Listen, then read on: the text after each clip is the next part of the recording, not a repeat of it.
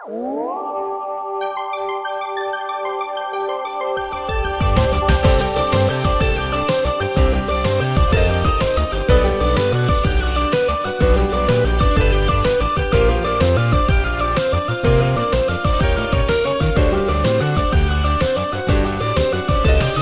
is Giant Robot FM, your home of all things mecha, be it giant or otherwise. Welcome to the podcast, everyone. We are recording this on a very chilly, at least for PMC and I, very chilly evening, which I think is very appropriate not only for the Big O, but this set of episodes. So buckle up. We're in for a wintry ride. PMC, I introduced you. Do you want to? I was hoping you were going to say we were in for a winter night podcast. Ah, that would be nice. Well, that's not what the telephone rang at the beginning of last episode. True. So, True. Oh, damn, I need an ending bit. I just realized. We'll save that for the end of the podcast. Uh, third uh, voice out there in, in the wintry mists. Introduce yourself. hello, it's me, Space Queen Emily. How you guys doing? We're doing great. At least I am. I don't want to speak for PMC. I'm here. I'm alive. And, and I'm ready. I'm ready to talk about these episodes. I feel like a gremlin about these episodes. I'm really excited to talk about them because I don't, I don't know if I have useful things to say, but I have a lot of very gremlin comments to make. So I'm very, very excited. I feel the same way. When you guys gave gave the list of episodes that were available, and I saw nine and ten, I'm like, yes, yes, yes, perfect. Yeah, longtime listeners, uh, well, I guess longtime listeners of our podcast might remember I was very down on Winter Night Phantom during our Mechanations run. My tone has changed a lot since then. Um, but yeah, so we'll get to that when we get to that. But before we do, Emily, introduce yourself. You are, like I mentioned before, a wonderful Twitter follow. We last had you on for your Giant Robot FM debut on a Radio Free Mercury episode, talking about Witcher Mercury episode four. Um, yeah, introduce yourself. Uh, well, I'm Emily. Um, I I've been watching giant robot stuff for uh, uh ever since I was a child. Uh, a pretty pretty standard origin story. You know, I'm I'm pushing thirty, and my family had a cable subscription growing up in America, so I watched a lot of Toonami, and that poisoned my brain for the rest of my life. Watched all the shows, uh, you know, got all the toys, played the video games. I you know I was a mark from day one. What's your Big O history in particular? Were you there ground zero, day one for the Toonami broadcast? I was not. I actually never saw Big O on Toonami. I, I was aware of it because it had such a heavy presence in all the uh, the promos and, and the bumpers. Like I remember seeing that advanced robotics one like a hundred times. That that has so much like that's so ingrained into my memory. Every frame of that. It actually has um, footage of Winter Night Phantom. It has the little uh, toy toy bomb robot Megadeus stomping around. But as a kid, I always assumed that was just some episode of like Superman where he fights Toyman or something, and I just never saw that one. Because in Advanced Robotics, they have shots of, of uh, Batman the Animated Series and Superman, so it, it slotted right in perfectly, but it had a lot of other footage of Big O. I feel like that was almost 70% Big O, that promo. There was some Powerpuff Girls in, in there too, right? If I recall. Maybe thinking of another Powerpuff one? Girls? Maybe that was a different one. I don't remember much Powerpuff. I, I know they had Dragon Ball Z, which always stuck out to me because Mm. it was the uh, it was one of the movies, and I think maybe there was footage of them reconstructing Frieza. I don't remember. But yeah, no, I, I never saw Big O until maybe 2014 ish. I somewhere along those lines. Me and a buddy were on a kick of just watching beloved classics that neither of us had yet experienced, and Big O just happened to come up on that list. And uh, you know, we we were both uh, had the same similar tastes in in mecha, and we're both all all the way there for Toonami and stuff. So it was a, a slam dunk. We watched it. We got really into it. Um, we probably watched the whole both both seasons in about a month or two. it we were really satisfied. Uh, it was a good time. It ended up being just as good as everyone always said it was. So it, it was perfect. What are your season two thoughts? It's going to be a little while before PMC, uh, PMC and I get to that. PMC has seen it, but it's been a while. I have not seen it. I've only like through osmosis, osmosis, of absorbed the vibes from the internet. So I think I'm predisposed not to like it, but I have an open mind whenever I do get around to it. I've been looking forward to answering this question because I am I am the mark for season two. Season two is extremely good in my opinion. Mm. It's definitely like functionally absolutely a change. You know, the the gap in production and then like, you know, the ways in which you know they were funded and asked to do certain different things. But I think it really works. I think it's a natural extension. It's definitely a change in tone, but I think it's one that absolutely works in the confines of the show. Um, I've shown a couple of different like you know friends of mine and family just Big O because it's something I think they would like. And I always tell them season two's a little different. You know, it was like a couple of years between the seasons, things change. But I try not to like color their perception other than it's going to feel different. And every time they've come away satisfied with the ending. So make of that what you will. I imagine I'll get over the digipaint eventually. I don't want to sound I don't want to like make the most obnoxious superficial comments about the Big O season 2, but that has been pushing me away a little just because the animation season 1 is so crisp and inviting and atmospheric and quite frankly gorgeous. No, I totally feel you. It is like such a I mean, all the designs are the same, but the digital paint really does make it feel completely different. And especially too, they they reuse some some bank footage from season one, like stuff like uh, Roger going into the bar to talk to Big Ear, that kind of thing. Mm-hmm. And it doesn't exactly flow right into each other because then it'll you know use that footage and then cut to like a digital shot of Roger's mouth talking or something, but in that same scene.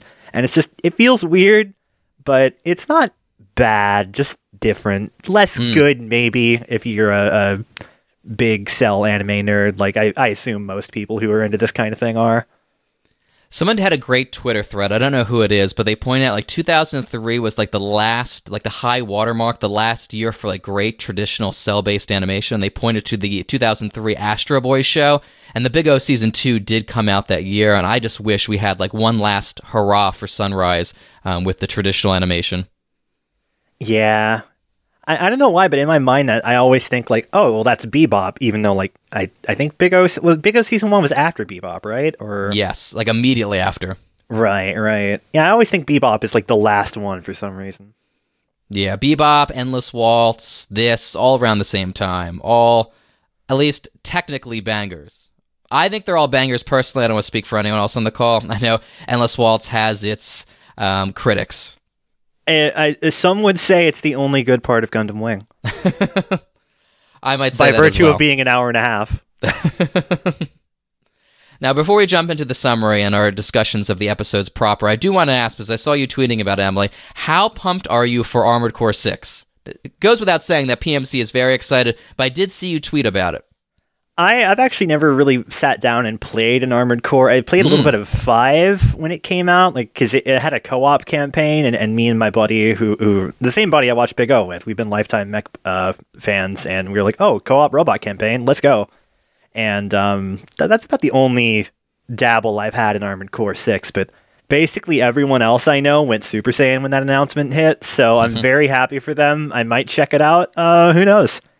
Co-op is in the game. I mean, story missions are single player only, according to a recent interview. But co-op will not co-op, but multiplayer will feature into Armored Core Six. I know that was like a heavy component of five, which was why it was kind of derided. But uh, hopefully that they've learned lessons from that. I feel like that was so not well received that they probably aren't going to repeat the extremely heavy emphasis again. Yeah. All right, PMC. Are you? Uh, oh, do you have something in Armored Core Six? Oh, I- was going to say, I think the speculation around multiplayer is really interesting and fascinating. FromSoft's approach to multiplayer has been all over. I mean, there, there, you know, people I think have talked endlessly about the way multiplayer figures into the Souls games, but even before then, you know, Five and Verdict Day, Chromehounds, and that, you know, that game's multiplayer. FromSoft has done a lot of weird multiplayer things over the years, and I do wonder if the multiplayer that is allegedly will be in six fits any of those molds. I mean, my guess is that it might be closest to a Souls mold, except that it would be like uh, you can hire because older Armored Core games have this thing. I, I haven't really played any of the 360 PS3 ones. Some of the older ones had uh, ones where you could like hire a wingman, and so I'm wondering if there will actually be like a literal interface for being like, hey. I want my friend to be my my wingman. I'm going to pay them for this mission or something like that. Like that's that is what I imagine in my in my heart my my childhood heart. I don't know if that's going to happen, but uh, we'll see. I've actually like never you know played a, an Armored Core, but I have played um, some other FromSoft mech games. Did you, you guys ever heard of uh, Another Century's Episode? That series. Yes, yes, the crossover series. Yeah, that has uh, there was like a PSP release, and you could have your buddies as wingmen in that one. So I'm hoping it's just like a weird mission mode co-op thing, maybe a way to get yourself out of uh, mech debt or something. Yeah, no, that would be that would be really neat too. Oh man, uh, now you have me thinking about whether or not there will be human plus in Armored Core Six. That's a whole discussion. I could probably list a hundred things. I'm like, will this be in Armored Core Six in some form? You know, it'd be a weird um, integration of multiplayer, especially harkening back to the 360 era. If either of you have played Resident Evil 6, you might be- remember this. Of course, there is traditional co-op in this game, but also you could become a zombie online and jump into someone's game to, like, I guess, terrify them. It was the jankiest shit in the world. but imagine if you could do that, like, I don't know, uh, become an enemy mech on the battlefield in Armored Core 6. That would be pretty cool. It like like the um one or two of the boss fights in the Souls series where you're summoned like as an invading force for the for the boss or something. Was it the the Lightning Knight or something in Dark Mhm. Souls 2? Sounds right. And that would- Eventually, I was gonna say that would Oh. be right at home because you know, uh, uh, I think a big thing in in Armored Core missions, especially older ones, is that it was a big moment when you would encounter an enemy Raven in the field, and so you know the that sort of idea of the the enemy soul, the enemy Raven invading, uh, extremely at home in Armored Core, perhaps even more so than it was in Souls. If Armored Core 6 drops this year, which I almost definitely think it will, PMC and I will have to podcast about it and we'll do a history episode for a simulator app. And we are the people least equipped to talk about the last 10 years of From Software's experience. We're both not Souls boys. I, I admire the series from afar. I could talk about Déraciné and that's about it. Meanwhile, you pull in anyone else, any notable gaming person online, all they'll be able to talk about is Dark Souls, Bloodborne, Sekiro, etc. On- Only the real FromSoft freaks are like, yeah, Gundam Unicorn on the PS3 that adapted the first three episodes because that was all that was out at the time. That game owns. Yeah, let me tell you about let me tell you the good story about Frame Gride. What what was it? Cookie and Cream or whatever the, The Adventures of platformer. Cookie and Cream, the greatest from a soft co-op game ever made. Yeah. There was a DS port of that, right? Yes. That's what we'll talk about. And I think there was th- that like weird Monster Hunter spin-off with the cats or like side game. It's From software, some FromSoft did something with Monster Hunter in the last seven years. Really? I think so. PMC doubts me. He's gonna look it up. I, Hopefully, yeah, I'll be I'm, proven I'm, right. I'm hot on this right now. PMC's trying I, to shit, I do shit have my a memory here. story about uh, Armored Core 5 when I played it, actually, to, to fill time here. I remember you could you made your own guild for the multiplayer in that, and I remember I could not think of a, uh, a suitable name, so I just stole the preventers from from Gundam Wing Endless Waltz, and I Mm. just recreated the logo in the little like shitty PS3 MS Paint. Hell yeah. That's beautiful. I, I recreated the GDQ logo in the Armored Core PS1 emblem editor this week, just like on a whim. Hell yeah! That looked good. I saw that PMC. Yeah, no, I was I was happy with that. I am not artistic, but also, uh, Steven, you were partially right, although your timeline was a little off. Uh, this game was released in 2010. Oh fuck, I was off. it's funny because I got back into gaming in 2013. And I thought this announcement happened a few years into that, but alas, I thought it had something to do around the time of Monster Hunter World. But again, mem- as we'll talk about, memory is a fickle thing. Yeah. D- also, just to be clear, that the the game that Steven was thinking of was called Monster Hunter Diary, which is a spin-off of the Monster Hunter series developed by From Software and published by Capcom for the PlayStation Portable.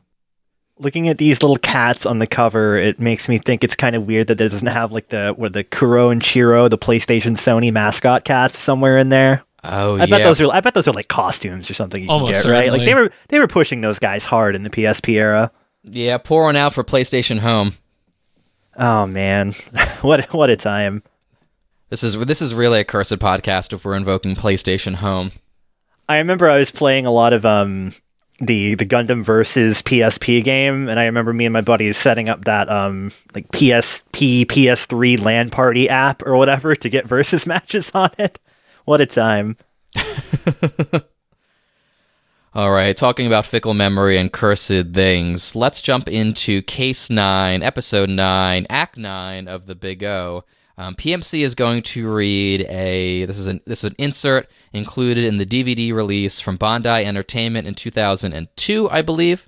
I could be off by a year or two with that date. I don't think I am though. It's either 2002 or 2001. And this is written from the perspective, I believe, of Dastun. I'm unsure about this because I definitely feel like this text is is from Roger's perspective, but I guess it's Dan who's digging up the files is what's implied. I cause right because when we looked at, I think it was episode case eight, right? It said like now Dan is reading them, but like I'm gonna read this, and I'm pretty sure this is this is uh Roger. I mean, this is Roger's perspective. Uh, so the the the case summary reads that cretin Beck was busted out of jail, and now I've been called in on a kidnapping case and have a difficult client. I'm sure these two things are simply coincidence. And the difficult client language, I feel like, is inescapably Roger. Yeah, I can't. I agree with you. I can't because I only read the first line. The next one is definitely Roger's perspective, um, which is interesting because Dan introduces the the summaries, and like last DVD, Dorothy introduced the summaries, and the three summaries were clearly hers. Clearly hers, yeah. It's strange, especially for Winter Night Phantom. You would imagine that is written from Dan's perspective. That's Dan's fucking episode. You could do it. You could do it from Dan's for that one.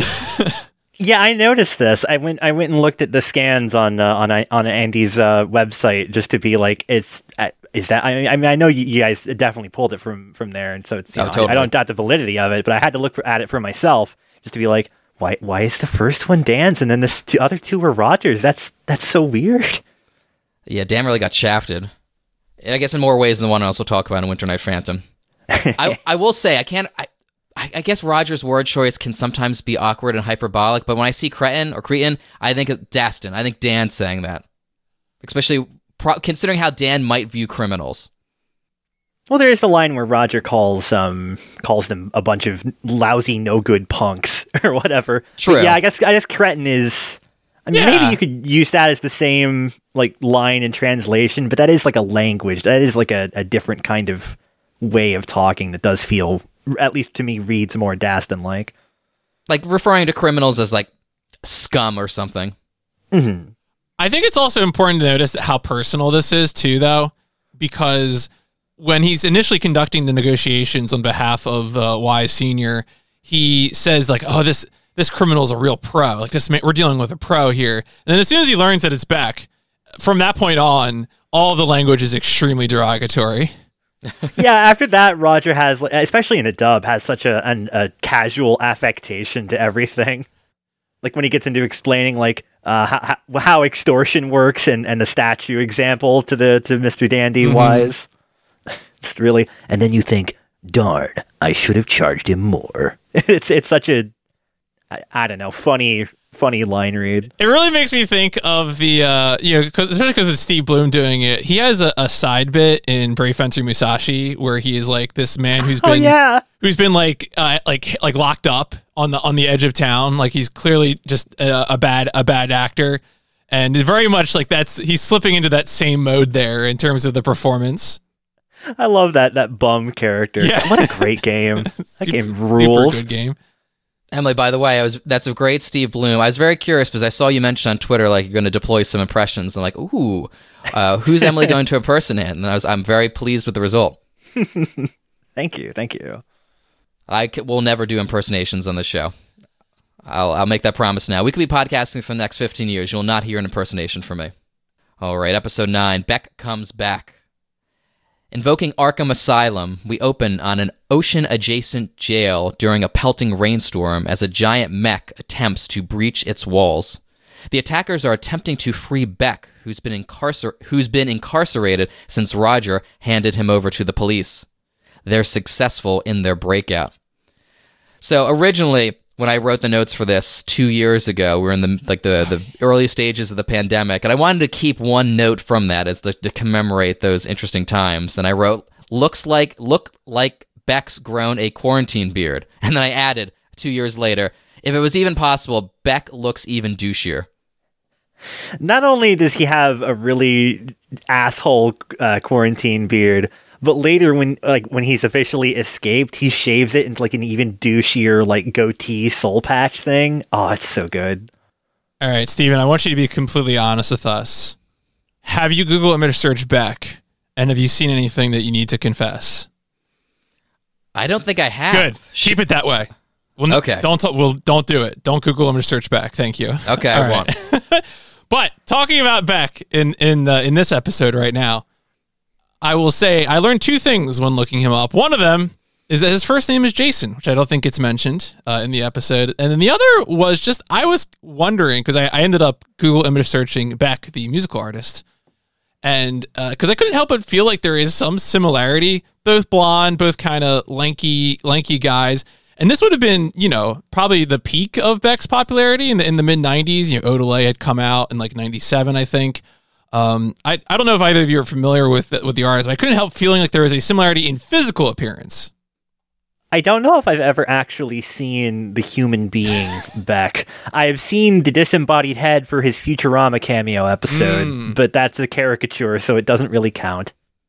Yeah, let me grab uh, grab grab a good representational one. Obviously, of course, too. You know, the the man's fifty, so he's he's looked a, a, a bit differently over the years, but you can kind of see, you know, yeah, some I of these shots.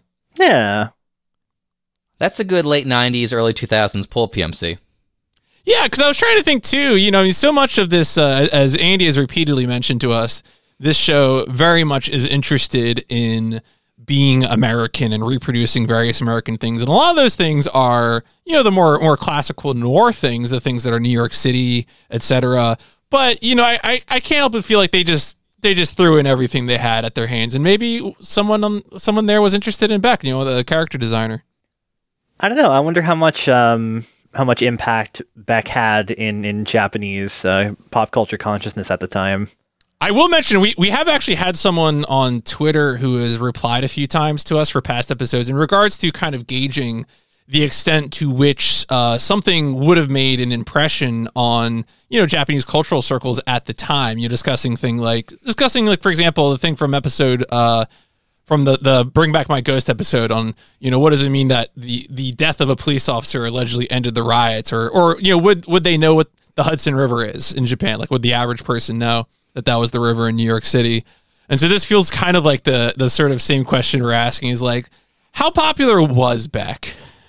Maybe it's like a one of the like great American cultural exports to Japan, right alongside Columbo and Twin Peaks. Yeah, that's that the thing is like I don't know. If you would, like, I, you know, if you hadn't told me, I I don't know if I would have guessed Twin Peaks and Columbo, but apparently it's Twin Peaks and Columbo like looking at him now, just the, the picture you posted, it, it, sort of reminds me of how um Yazan Gable from Zeta Gundam mm. is based off that guy in Dune. I've never seen Dune, so I can't speak to it. I just know he's based off of that guy. I've seen like so many like did you know like kind of trivia oh, posts that, about it. That makes so much sense because it's probably specifically Sting as Feyd-Rautha. I think that's what that's. Probably, yeah, yeah, yeah, that's yeah, it. Yeah, that's it. Okay, that makes sense. He's got like the like the weird like turtle tattoo yep. and everything. So immediately after this Batman ass opening, we get a dope ass Roger PI monologue. We're not going to read these verbatim, all of them, but I did have a note about this. Emily, could I bother you to read this in Roger's voice like you expertly did before? Of course. This city, Paradigm City, is a town of amnesia. One day, 40 years ago, the people in this city lost their memory of all events prior to that day. But even without a past, they could have a civilization and live their lives if they could learn to operate machinery and get electricity.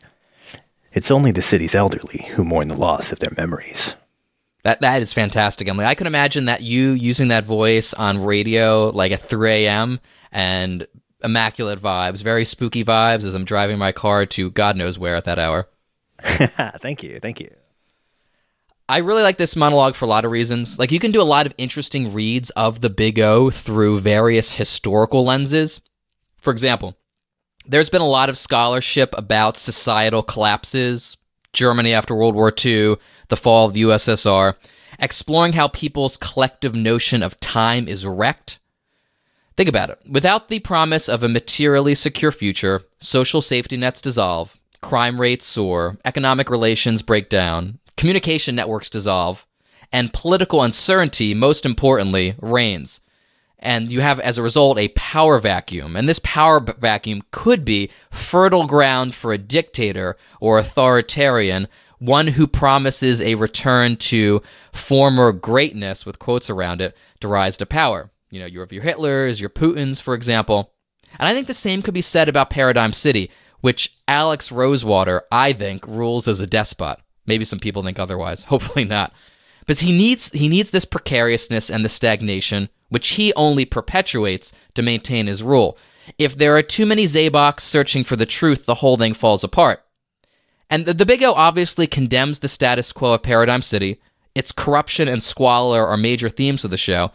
And by extension, I think, like one of the themes of the Big O is you need active and informed political actors, whether they be an empathetic negotiator, a journalist trying to uncover corruption, or a soon to be dead cop feeding information to dissidents. I'm not referring to Dastun here, I'm referring to uh, Bonnie Fraser to combat authoritarianism. And I really like how consistently the Big O introduces a few active characters who are meant to push back against all of this corruption. Yeah, I think it's really excellent to to hook into how it uses the the monologue and you know what it's emphasizing at any given time because I think something like this, like this monologue both serves a function of like it's an episodic TV show. So you're reintroducing people to some of the basic parts of the premise. You're also highlighting in a sense parts that are going to be relevant to this episode. And then also there is just a, an an element to the like the repetition to have all these informed folks they need that information, and you kind of have to uh, to guard and transmit that information in order to uh, you know in order to have the these useful actors. Um, I just Metal Gear Solid 2 suddenly popped into my head while I was saying that transmission of information. Hey, do you like memes, Steven?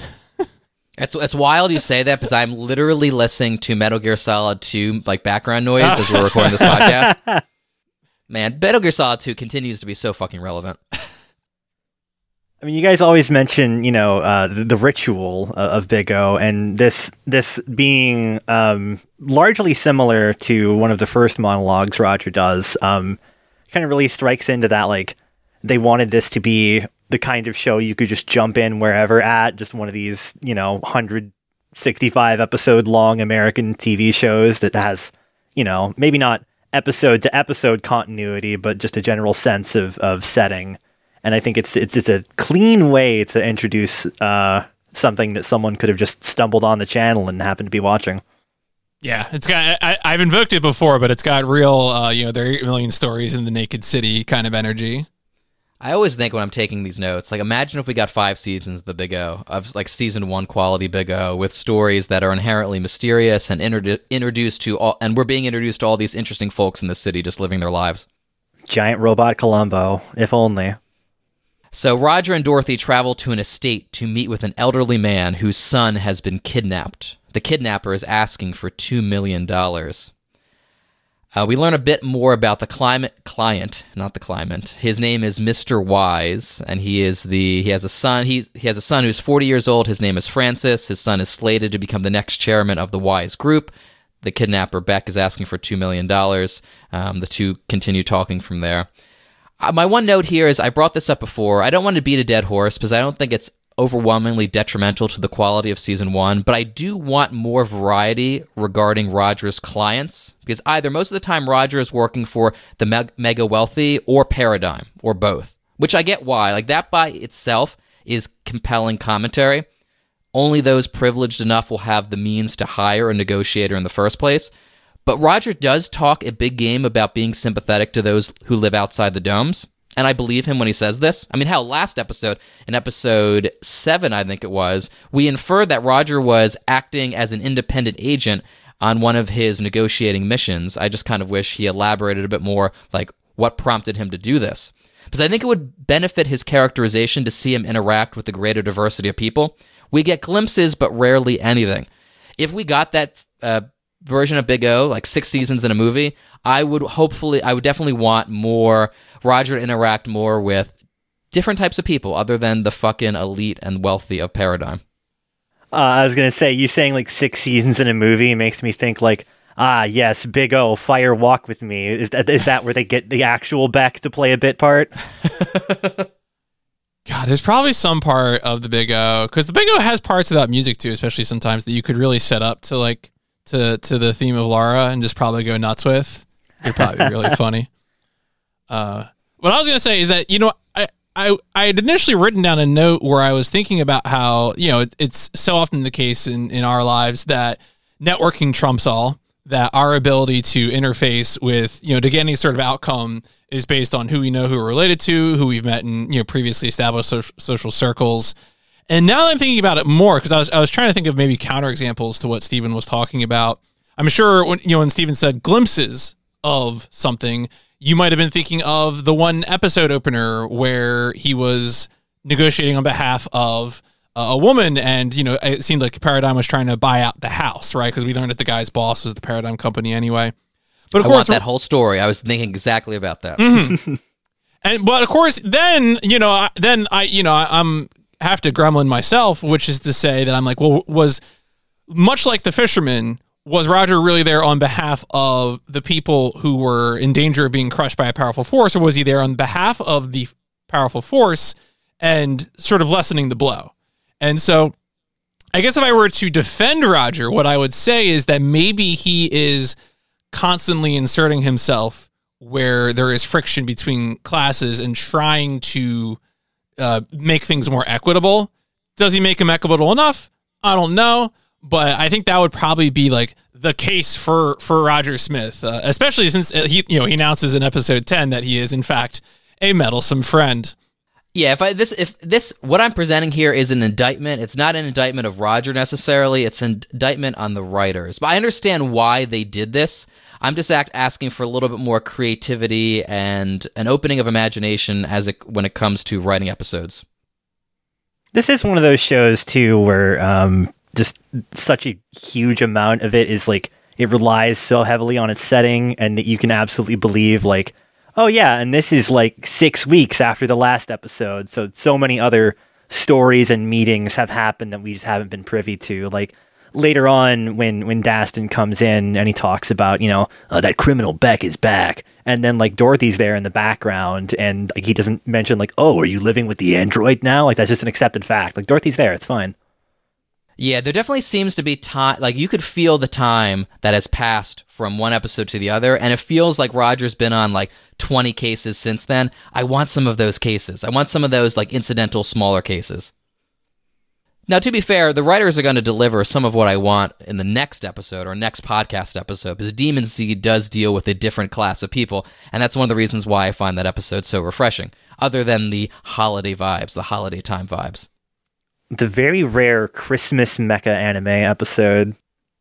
Although Sunrise, I guess, is the champion of that. Uh, Endless Waltz, War in the Pocket, uh, that that bit in Brain Powered. That's one of the only things most people know about Brain Powered, myself included. Shout outs to Russell. Shout outs to Russell. Shout outs to Russell. How, how uh, I didn't know about the Brain Powered one. I was going to say I know of the the big three, which I think is Big O, War in the Pocket, Endless Waltz. There's an episode of the Patlabor TV show that deals with Christmas, which I haven't seen, but I've seen it cited on Twitter. And uh, oh, very true. And now there's brain powered. I want. I wonder if there's a sixth, seventh, or eighth. I'm, i think of the Tenchi universe, if you want to consider that a mecha show. Oh um, hell which, yes! Yeah, which is one of my favorite episodes of anime. Period. I used to always watch it in expectation of a snow day when I was in high school. What, what was that one? Like No Need for Memories or something like that. Oh, I, just, I just watched it like two weeks ago. I should remember the damn title. I, I love Tenchi Universe. Same. My handle online when I was in middle school was Little Washu. I I I I saw Toonami's run of Tenchi, but like it, it, was one of those shows that just exited my brain basically like immediately. And then during the pandemic, like the, the initial lockdown, me and my friend were like, "What if we just tried to learn what Tenchi actually is?" And we went on such a deep dive. Like every Tenchi related thing that you could think of, like dual parallel trouble adventure, an actual mecha anime, but uh, it has it's by the Tenchi guy and it has vague relations to Tenchi in form of they mentioned something adjacent to the Lighthawk wings once. Good enough for me. Put it on the list. You know. Ah, what a what a what a fun time. Those designs from was it Dual Parallel Trippers? Am I getting that wrong? I fucked it up. I think. Parallel Trouble Adventure. No, there's no, there's a reason why the Grandia Game Boy Color game. Hold on, I'll be redeemed oh, in a man, second. That's a pull. Yes, Grandia Parallel Trippers. For some reason, I always confuse the two titles, even though they have very little, if nothing, in common. That's how my mind works, scatterbrained at best.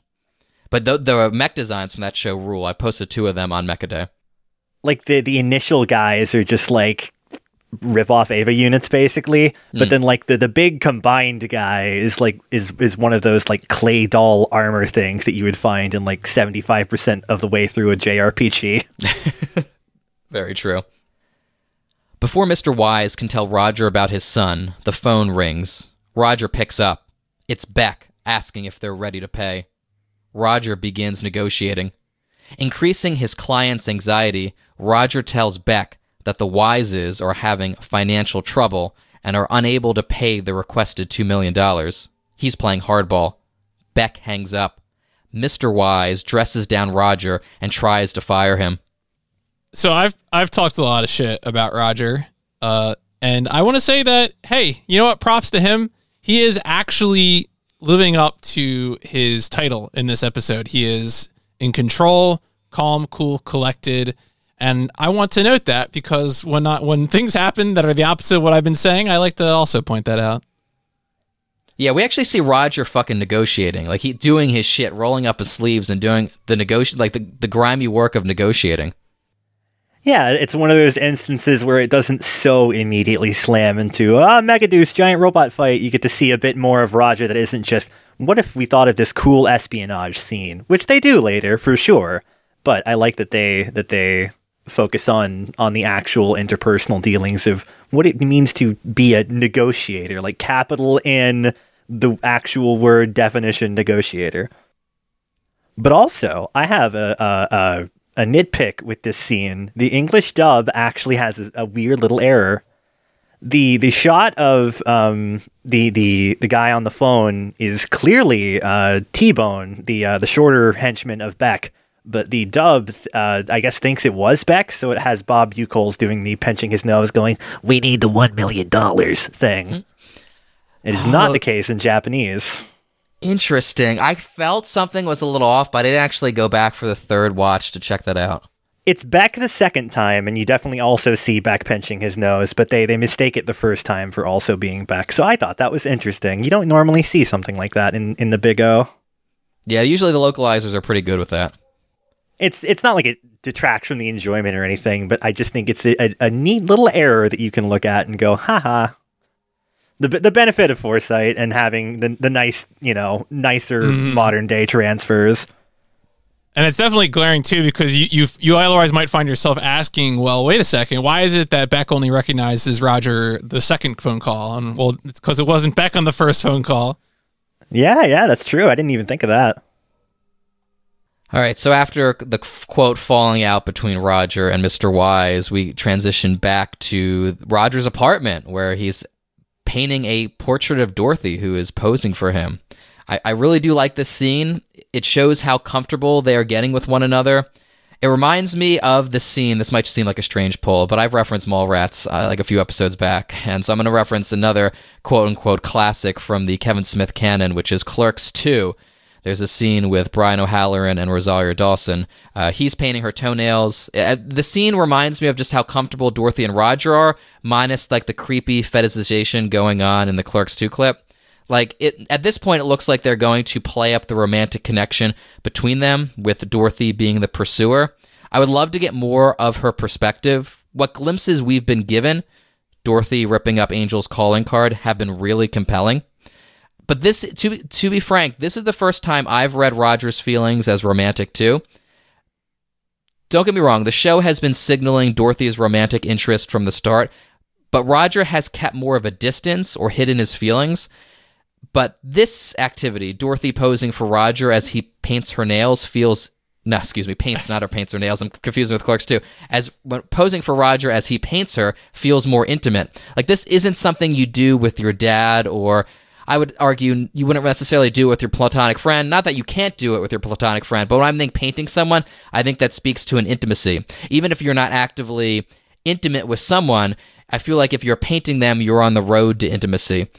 And Dorothy did request her portrait to be painted by Roger, but at this point, I think he's equally as invested, even if he might not realize it yet.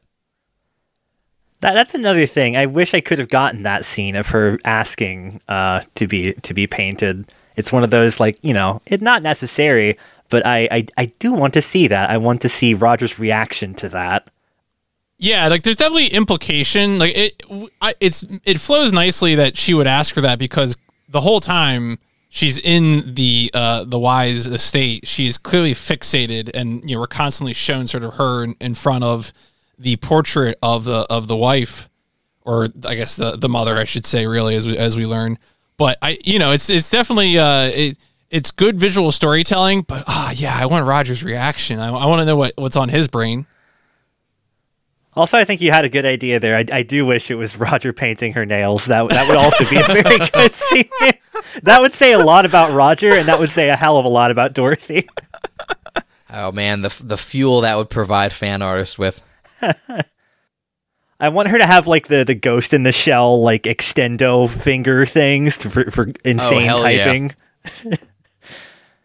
Uh, You know, on that note, give me some Mamoru Oshii monologues in all my shows. Hell yes, please and thank you. You imagine like the, the difference in tone if it, you just had Roger driving by like the city slums and you had that big Kenji Kawai landscape sound happening. You just described my ideal version of the Big O. As much as I love this show, I've, I've mentioned I want Patlabor too in Big O, in Paradigm City, basically. I do like Dorothy more in this partner role, accompanying Roger on jobs and giving him advice. Like in the beginning of the show, we see her more relegated to a domestic role, kicking around the apartment with Norman until Roger returns. But now she's more of an active participant in the plot, which I appreciate. Yeah, it feels like a natural extension coming after the uh, the the Instro stuff, where she ended up getting so directly involved that maybe she just can't help being involved in the future cases after that. That and Missing Cat. I mean, Missing Cat especially, but it, it's a natural progression. It, it feels right. It, it yeah, between that and and her asking to be painted, it, it just feels like such a nice contrast to the beginning where she's shining her head disc flashlight at the opposite side of the dining room table and Roger's just like cut that shit out. I don't stop that. That's weird. Yeah, no, it, it's interesting how they you had the escalation multiple times from you know the episodes that we covered last week. Uh, I mean, you know, thinking of her showing up underwater, you know, in in the Big O, and then being so personally involved with with the cat. It's it's good. It it provides that sensation of arc. You know, I, I think everything is so compact in this show. You have to like make sure you're paying attention to see how we end up arriving at you know the points that we have in this episode, but also, for example, the points that we'll get to in Demon Seed. Also, if Dorothy wasn't in on the adventure, you wouldn't get shots of Dorothy in the cockpit. And you know what? She just fits there. She's a great cockpit ornament. I mentioned it before. I mention, I'll mention it again. I really wish we got an episode solely from Dorothy's perspective as she goes on a job, like a, a Roger Smith ass job, whatever that job might be. I want to see her perform the role of negotiator. I wonder if Dorothy can drive. My answer would be yes. I don't know why she wouldn't, but it'd be funny. And then someone could say that she has a lead foot. Of course, she just uh, she just furiously runs from location to location. Yeah, I want to see like the super speed Dorothy from uh, episode one. Mm. Her busting out of like the Griffin hangar with the same kind of, of ludicrous sense of l- speed and importance that, that Roger gave her when trying to drive her to piano lessons. Could you imagine if Paradigm City, like New York City, had a marathon and just Dorothy smoking everyone? I want to see I want to see like Dorothy pick up like the odd job of courier. She's just delivering delivering people's pizzas or Oh, something. oh, I want to see her in P- as Peter Parker in Spider Man 2. Hell yeah. There you go. There you go. Imagine all the like weird robot pirouettes that would happen while while balancing pizza. Yeah, that's when Paradigm, the company, would get even more shitty and start like passing laws about androids doing menial labor and stuff like that. The Big O, the first Strand type anime. We're gonna see now. You're really um, that's the intersection of so many Steer, Stephen Hero interests. Mr. Wise calls Roger back. They patiently wait for a phone call from Beck.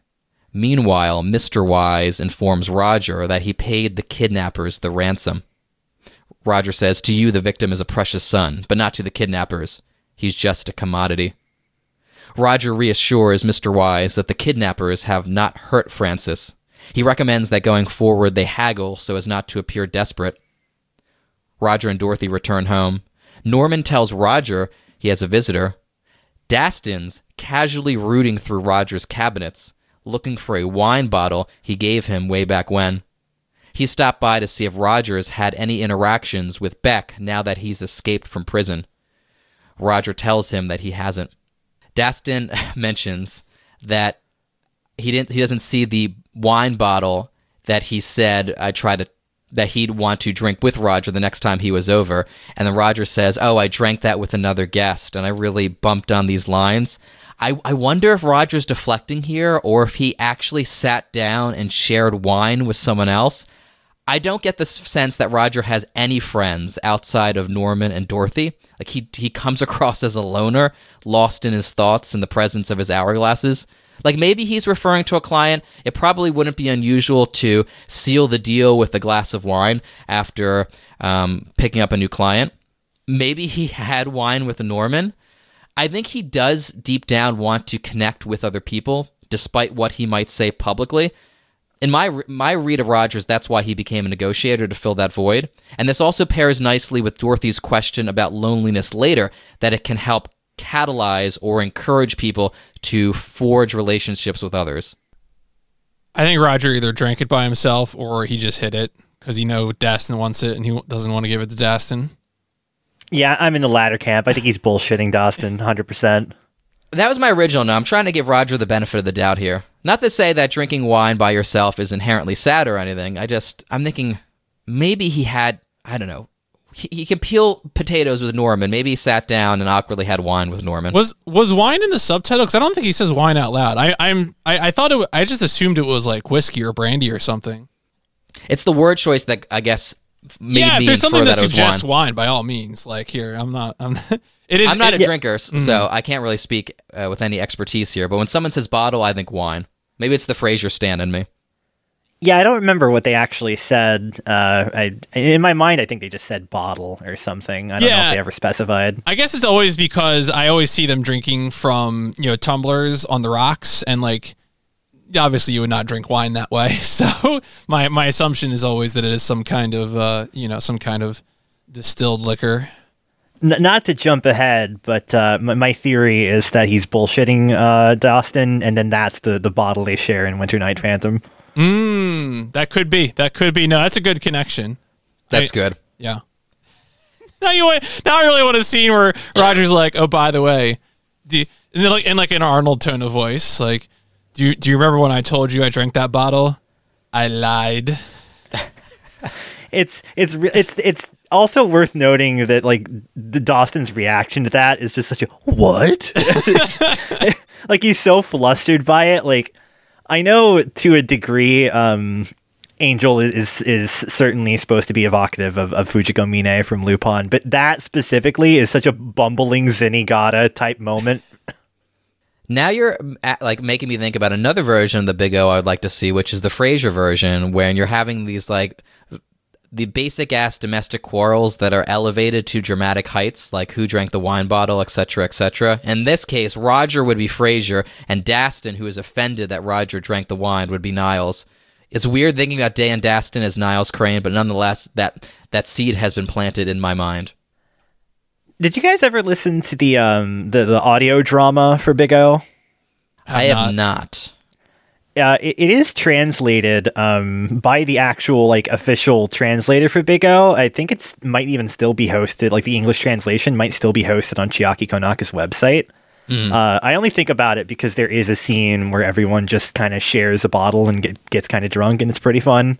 Ooh, I'm definitely Uh, planning to check it out before we get around to doing our Big O season two history episode. Yeah, it's definitely worth checking out. I I honestly like it a lot. Um, and it is uh, if I if my memory serves right, it is set between seasons, so it would be uh, interesting to to check out, in my opinion. Yeah, I need more supplemental material to pad out that history episode anyway. There you go. F- finally, read the manga, maybe or at least a volume. Get get a little bit of insight on that. Whenever we get around to it, it's going to be like that Austin Powers joke. Like, what happened since you uh, were cryogenically frozen? Well, there's a flock of seagulls and an oil spill, and that's about it. That's like that's the Big O season two history episode right there. Yeah, it's weird. Um, I, I I remember that there is a manga, but I, I always tend to forget the instant after I hear it. I, I just need a I need to steal the, the, vault of memories of the, of the existence of the Big O manga, so I can actually force myself to sit down and read it.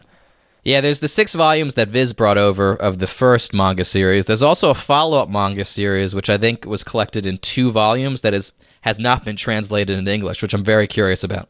Oh, really? Not not even like scanlated or anything? No, Oh wow! Andy's talked about potentially getting on that, and uh, hopefully someone sometime uh, does that because I'm very curious because it was tied into the release of the Big O season two. Oh, that's really interesting. I'd love to learn about that. Also, like I mentioned on previous episodes, and as Andy has echoed on Twitter, Viz just released the fucking six volumes in the states again. Just reprint it, please. I know. Just just wait for some anniversary and like run an omnibus release. Come on. I can't. There's I can't so many ima- cases of that where they just drop the ball on it. Like I remember when I got into Trigun, I got into it like at three or four years ago, like super late, and I was like, I want to buy the manga now. Thank you. I know there are sweet omnibus releases, and it's oh no, uh, did you didn't buy them two years ago? They're all out of print. Fuck you. They are so expensive. I'm hoping for a reprint with the upcoming series. Please, Uh, if, if anything good comes out of Ma- uh, Maximum or not. Uh, is, is it called Maximum? I forget what the what the anime is Maximum called. is the manga. Is ah, what's the new orange? oh, anime? Stampede, right? Trigun Stampede. Yeah. if anything good comes out of Stampede, it should at least be a reprint of the manga. Come on. Beck phones the Wises, asking again for the $3 million. Roger picks up the phone and tells him that the family doesn't have the money. Beck recognizes his voice, gets flustered, and requests that Roger put Mr. Wise on the phone. Mr. Wise caves to his demands. As they drive to the agreed upon location, Roger tells Dorothy that he thinks Mr. Wise is hiding something from him.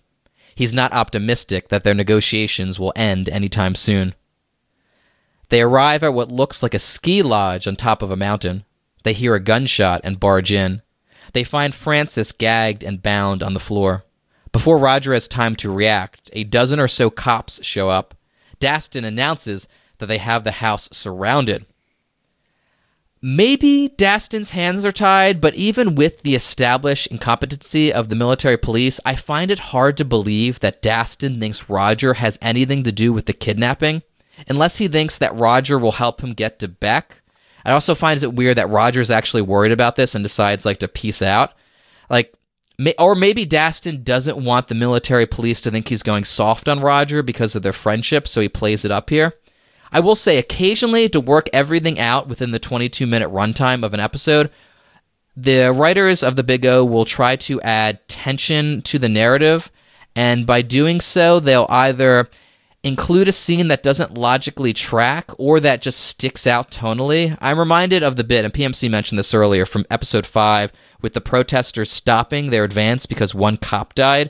I feel a similar issue here where I feel like they were trying to add an unnecessary layer of tension to speed the narrative forward. Yeah, this scene always bugged me. Like I, I've I've seen this show so many times, and this always just sticks out like a sore thumb. Like there isn't that big of a time crunch really necessary. Like yeah, um, uh, Francis obviously needs medical attention, but uh, I, I don't know, Roger. You, you know the lead cop in charge. He knows your line of work. Uh, you have uh, uh, Mr. Wise there to to like explain things. I, I don't know why you're just running away and assuming you're being set up. It, it's the simplest thing to explain. Like even even if there was like if there was a time crunch, like oh I, I can't be bothered to go down to the station and, and have to sort things out and fill out paperwork for the next six hours. Like I don't know. It, it it's not as life or death as the show treats it as. So I think I have a reading of the script that makes it make more sense. I'm not happy about it, but I think the explanation I would offer, and this is based on implication at something at the end of the episode, so so it really isn't good. Like it's not a good explanation, but at the very end of the episode, out of nowhere, Mr. Wise shows up and they're like, "Hey, officer, let me tell you what really happened." And so I think the implication is that Mr. Wise, at the urging of Beck, called Dastun and said that Roger was the kidnapper. I think that is a part of the setup. It is not just that Roger was in the place at the same time. Uh, it was specifically that he was fingered as the guy by by Mr. Wise. I have to assume that's why Mr. Wise shows up at the end of the episode. Of course, this still doesn't excuse Dan's behavior. It's still on its face absurd. I, I and my personal read is just that he is pissed about the drink. I, I think that does check out because I guess there is the factor of of um, Mr. Wise not wanting to get any like any of this information out, but it definitely feels like they had a logical explanation and it, it, just did not have time to make it into the final episode. Just cut that part of the script out. We need to do uh, an extensive robot fight. We need to have Dorothy on the roof of the car.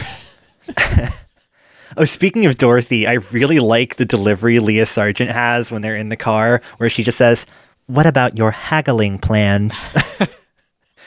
every syllable in haggling always just drives me wild. Oh, I love whenever Dorothy takes the piss out of Roger. When I, I find that Lia like uh, Lia Sargent's acting as like whenever Dorothy is at her most sarcastic begins to sound so close to Shion Uzuki from Xenosaga at like I mean, also Lia Sargent role at her like most analytical or her most venomously analytical, which is as a you know as a scientist character she often does, uh, and it's excellent. Shout out to Lia Sargent it, it's so hard, especially I feel like uh, in English dubs. Maybe it's just part of the language barrier that does it. But like the the kind of like not quite emotionless, but like robotical uh, anime girl voice always feels like such a stumbling block in in some performances. And Lia Sargent just knocks it out of the park literally every single time. Uh, the buddy I've watched this with, who is much more of a, a, subs guy than a dubs guy, even he's like, she she's the best robot girl. It's it, no contest. She's great. PMC, you got to get around to streaming Xenosaga episode two one of these days. Oh, it's gonna happen. It's gonna happen. That'll that'll that'll that'll happen. Yeah, yes, Steve and I will play Xenosaga episode two. I said that last sentence as I'm watching Santa on a fire truck drive in front of my house. Make of that what you will. Roger activates his car remotely and manages to escape with Dorothy. Lot of cool Gundam Wing ass espionage bits here, like the escaping sedan, the car changing colors, Dorothy properly contorting her body to slip through the sunroof. Uh, kudos to the animators because all this reads very well and it's very fun to watch. What if Roger had that like stupid like hand helicopter umbrella thing that Duo had in the beginning of Gundam Wing? I like this episode a lot, but that I would wish. elevate this episode Yeah. to untold levels. That would be incredible. And any like literally any sort of flying device, I think like handheld flying device would be perfect for for Roger to just whip out at some point.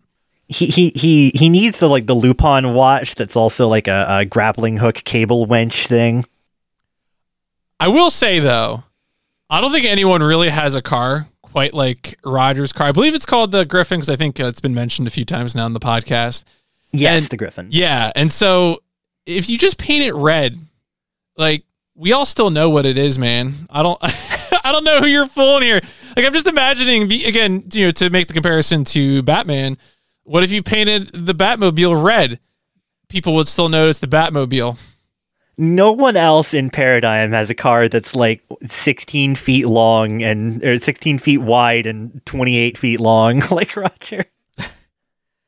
I don't disagree with you, PMC. I like this scene because it sets up a killer meme, or I think it's a killer meme, which I'll deploy on Twitter later because uh, it might speak to the incompetency or like the the just the dumbness of the military police that they can't pick out the correct car when it's in a different shade of color. It's just But such a, it's like such a GTA pay and spray kind of thing, where it's like, yeah, color's different now. You'll never be able to find me. Yeah, it's certainly video game logic. Do you guys remember that shot in Gundam Wing where the truck is just absurdly wide? in some shots, that's what the Griffin feels like to me. Especially, I think in episode one, maybe it is when we first get the the money shots of it. It just feels so wide. It takes up like three lanes. I'm so ups- the thing that really upsets me about that truck to get into uh, to get into mecha truck discourse. Uh, shout outs to Tom Asenable. I was just about to say we gotta get Tom on the call then. is that like the the front seat, the bench seat extends across the entire width of the truck. That is what's most messed up about it to me. It should really just be a seat for an operator and maybe a passenger, but you could like have you and all all of the boys. You could have Choo Choo and all of her union dads on the just sitting in the front of this truck. Imagine if the gear shift was dead middle. yeah, you have to operate it as a team. That speaks to the power of friendship, one of the central Mm-hmm. themes of many mecha shows. It's true. H- have that be the next like big exam moment in G Witch. Like you had to do the the five team battle. We need like the five team car operation. Suletta, you can't be a trucker on your own. You need you need a team. Oh, I can just imagine Suletta behind the wheel of a pickup truck or like a four wheel, uh, a four any four wheel drive vehicle, and just panic stricken as she's trying to navigate a highway or something. And Choo Choo would be the worst backseat driver in the world. She would have she would have road rage to cover Suletta's anxiety. She would make a great intergalactic an intergalactic trucker though, like that episode of Bebop, Heavy Metal Queen. I could see Choo Choo in that role. Again, I, I must bring up, like I did in um, uh, the Witch from Mercury episode, Zone of the Enders TV anime about a, a space trucker. Gotta Great check it out. show. Okay, actually, you know what? I'm we're going so deep on tangents right now, but I was just watching someone speedruns of the enders yesterday, and they mentioned that the movie movie and TV show are actually uh, take place prior is t- to the first game. Is that is that- Correct. that is correct. Okay, I didn't see. I did The- not know that. The first OVA actually has a bit with um oh what, what's her name? Viola? Um the, the initial antagonist lady? Right, the pilot It- of Neath. yeah. Uh, it actually focuses like she's she's not the main character but they give a really heavy amount of screen time on her.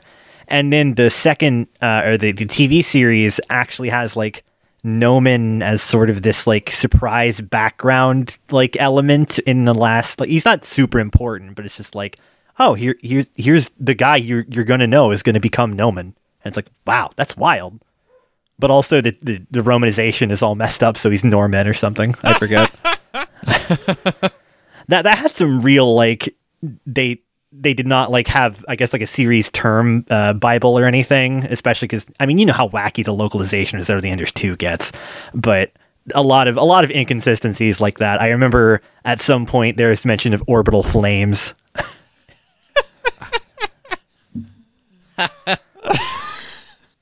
it's very good though. Yeah, no, that's fantastic. You mentioned Emily the first OVA. I thought there was only one OVA. Are there two OVAs in the TV show? no, I I guess it's just in my mind. It's like first piece of media, second Gotcha. piece of media. I didn't want to it- call you out there, but I was just curious if there was something else I didn't know. No, no, no. Um, the the th- there's like narrative connective tissue between the two, even though they aren't like strictly um like a sequel or anything.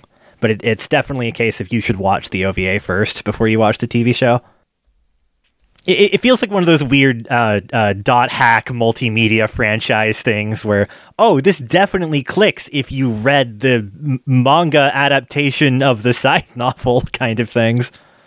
Yeah, remember, it's important to consume all of the media. Oh God! Oh no! PMC listeners is, is holding up his cartridge of Fist of Mars. Yep, that's correct. that I I can't believe you had that so easily on hand. I I have reasons. I uh, maybe I'll discuss them in the future. a physical copy of Fist of Mars. How cursed! PMC, did you get that from our local game yes, store? I did. Nice. I can't believe anyone has that physically. That's just that's such a oh. There's a Zone of the Enders game in my in my legally obtained ROM list. I'm gonna check that out. Oh no, it's like Super Robot Wars, but you have to manually aim every attack. This blows. yeah, I have thoughts about that. I, have thoughts. The, uh, look, I'll say it. The reason I'm I have it and I'm looking into it is because, as a joke, someone once told me that they would speedrun the game if I did a speedrun of it. And Oh, let's go. and, and so nothing nothing entertains me more than the idea of a very stupid suicide pact.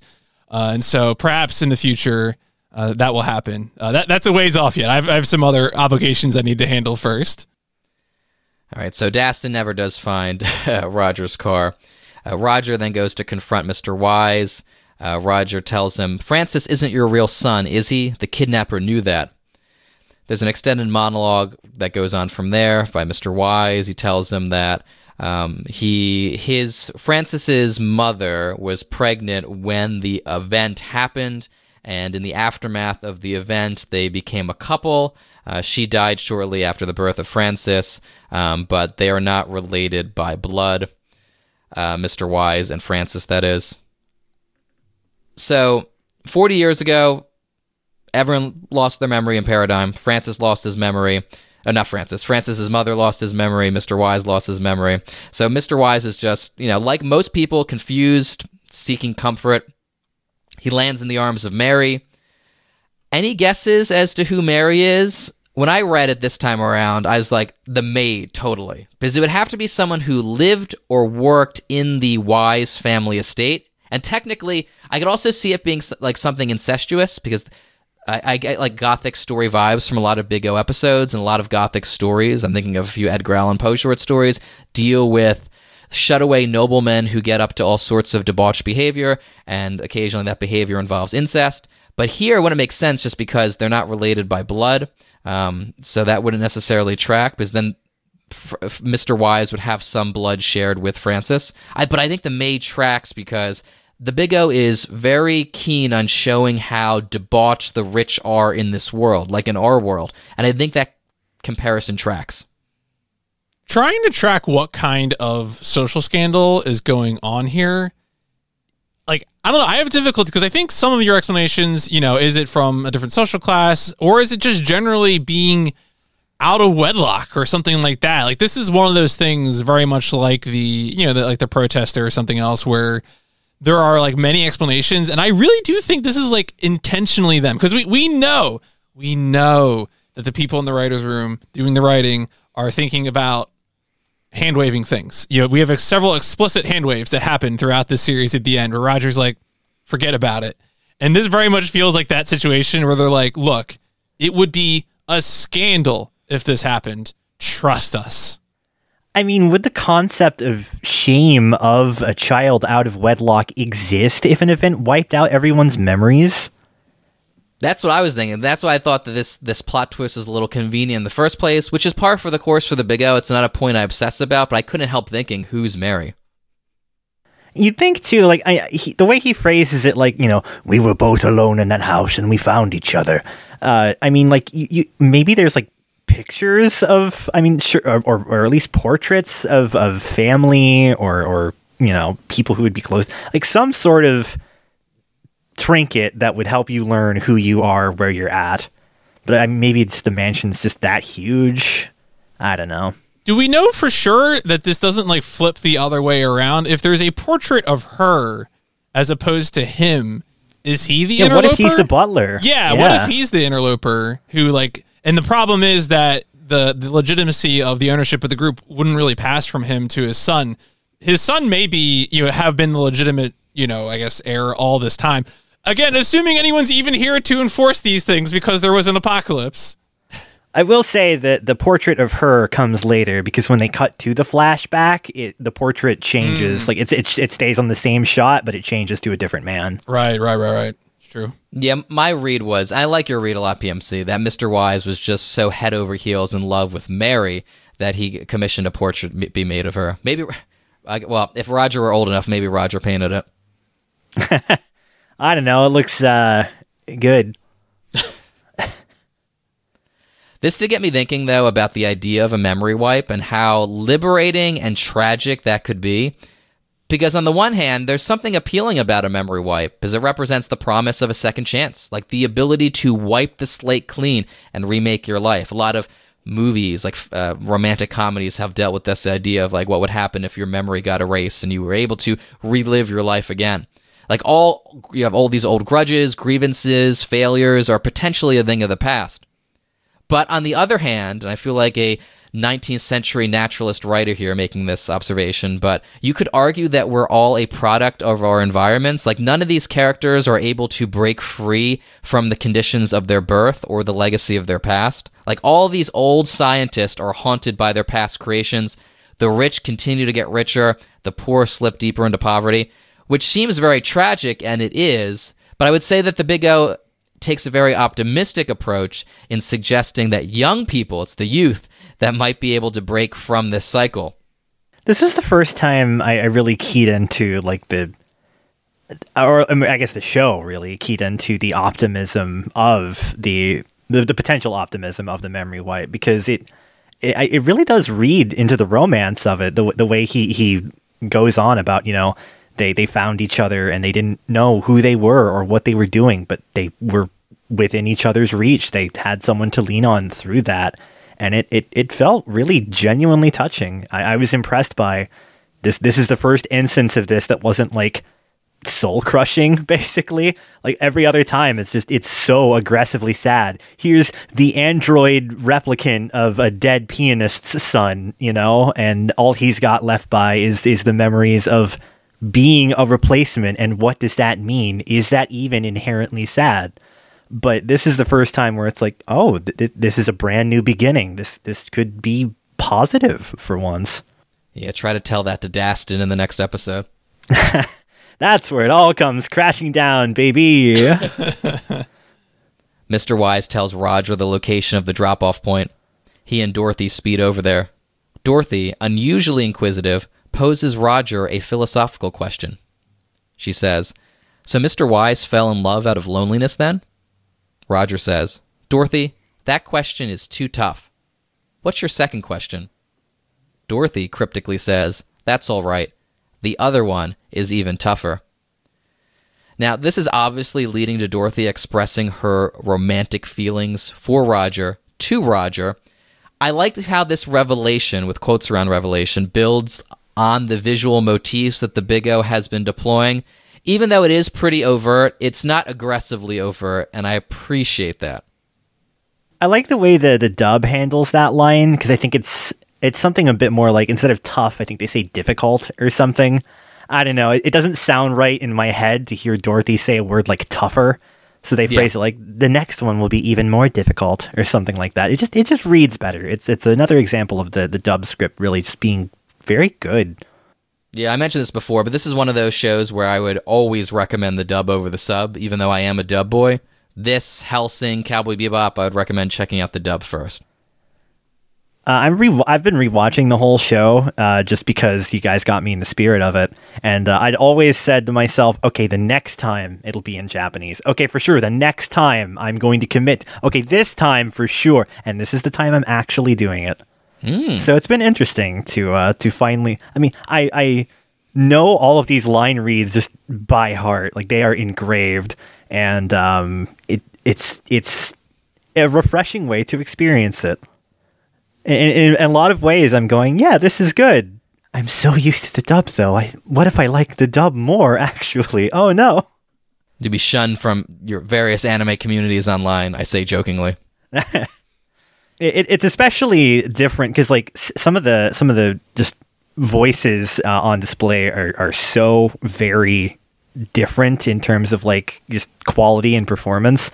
Like you know, I like the dub a lot, but I always felt like um Peter Lurie as Dastun is just is kind of whatever.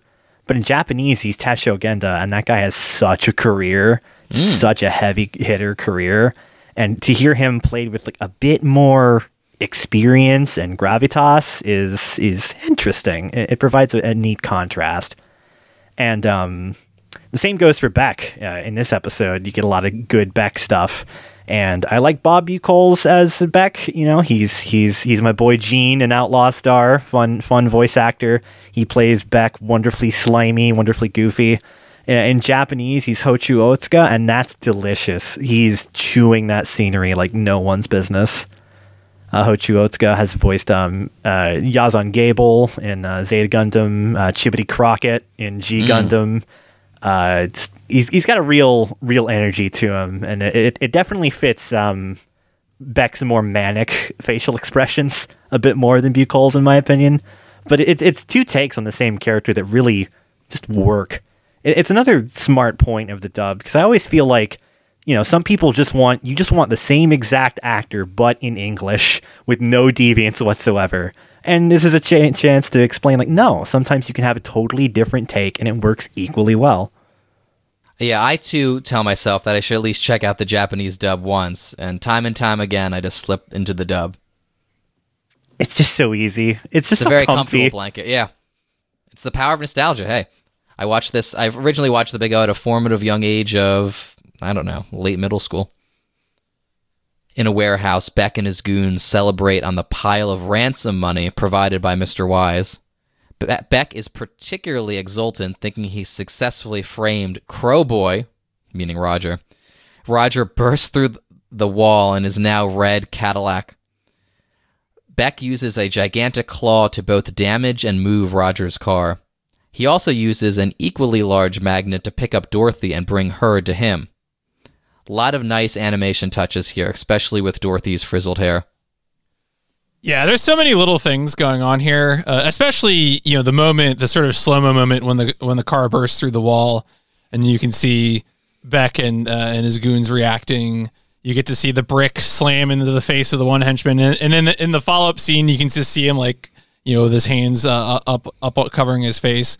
Just so so many like little tiny you know moment to moments uh, that that just make this a real treat this whole scene definitely speaks to the creative team's uh, just love of retro television.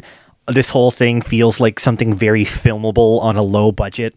Like I know that their goal was to create, you know, a high budget version of a, of a tokusatsu thing, but like the the giant cartoon magnet and everything, it, it it's just so good. It's such a believable, believably built prop, essentially, and the whole thing just it, it, it reeks of just the most delicious camp it's the most boxy remote control with two buttons ass thing. I love it to death. Yeah, there's a version, a live action version of the Big O that's basically 99% filmed in like Quarry somewhere and that would be equally as fun and equally as campy. I want to see that. I want to see the practical effect for the big piston punch. Yeah, Netflix. Where's our live action Big O adaptation? I'm sure you could pick up the rights on the cheap. You've got that Yu Yu Hakusho adaptation in the pipeline.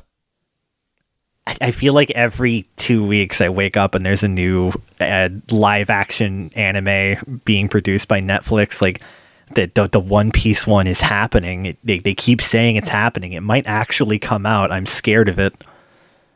Yeah, I'm both ironically anticipating the Gundam film and dreading it because we're gonna have to cover it immediately because we're gonna need we're gonna marinate in that discourse. But also that means I have to dedicate a lot of time to prepping episodes on that. I already forgot about it. Is it's that been real? so long since it's been so long since they've said anything. I'm assuming it's still in development. It's got that questionable director attached to it. The Metal Gear Solid guy. Hmm. Not Oh Kojima. yeah, yeah. I feel like it's it's if Legendary ever gets into like any trouble, it's gonna. I feel like it's first on the chopping block. Like, nope, we're done. It's some sort some sort of Warner Discovery type meltdown. It's just going to be gone one day, and we're going to be like, oh yeah, they did announce that. What a shame. Don't worry, folks. We'll be covering G Savior soon enough. That's true. My boy Mark Curran. Let's let's go. I've seen that film, I think, three times, and I'll be damned if I can tell you a single thing that happens. It's a real it's a real collective memory loss there. I need speak I'm not to air my like plans for the future. I got to find a copy. There are no HD cuts of it. I hate that. I hate like covering a show on Giant Robot FM without HD cuts because if I want to make memes, I hate using standard definition shit for memes. It just it's awful. Oh, I do. I do remember one thing about G Savior.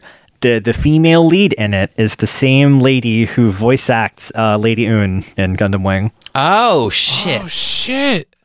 That rules. Hell yeah. All right, I don't know how to transition to my next point, but I'm gonna I'm gonna attempt to nevertheless. Roger tackles Beck. Beck escapes on one of her mechanical lifts. Roger reaches Dorothy, but she seems possessed and not at all herself. She hugs Roger tightly, too tightly. She's trying to squeeze the life out of him.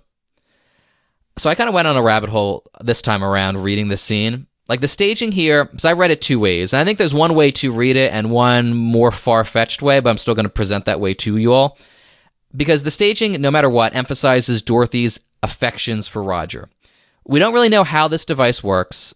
I don't even know if technically this is the same device Beck used in episode two. I imagine it is. It looks very similar. Um, but again, it could be a little different. Like, it could manipulate pre existing thoughts, like pervert them, or it might completely rewrite her programming or allow Beck to mind control her. Like, both reads support Dorothy's love for Roger. I think the most inter- obvious interpretation is that Beck is controlling Dorothy, and Dorothy's willpower, coupled with her love for Roger, breaks his hold, which would mean that she's telling Roger she loves him in the event that this is the end for them and him. But maybe Beck is more observant than we think and has come to his own conclusions. Like maybe he inferred either Roger or Dorothy love each other and is trying to weaponize that love against them. Because again, we don't see all this hinges on I don't know if Dorothy's saying Roger, I love you, or if Beck is like reading uh, Dorothy's mind or is inferring Dorothy's feelings and like speaking into that little bulbous microphone, like bulbous like pen that he's using to control Dorothy and saying Roger, I love you, because we never see that happen. Like maybe, and this is more far fetched, but hear me out. Maybe Beck picked up on this in episode two and is only now using that knowledge to his advantage, which means he fed that line to Dorothy. A real hamstrung way to read it, but still, it does emphasize in the end Dorothy's love for Roger. I think honestly, he's he's just reading it very surface level. Roger is is palling around with a woman, and it would really catch Roger off guard if she suddenly confessed love for him. I think that's. I mean, Beck is a very cunning guy. I totally see that. Um, but I I don't know something about. I I feel like he's not the type to pick up on interpersonal relationships like that, or at least not to key into them so easily. Yeah, that that's how I feel too. In to Jason Beck's credit, though, this is a point a bit later in my notes, but I'm going to bring it up here now anyway.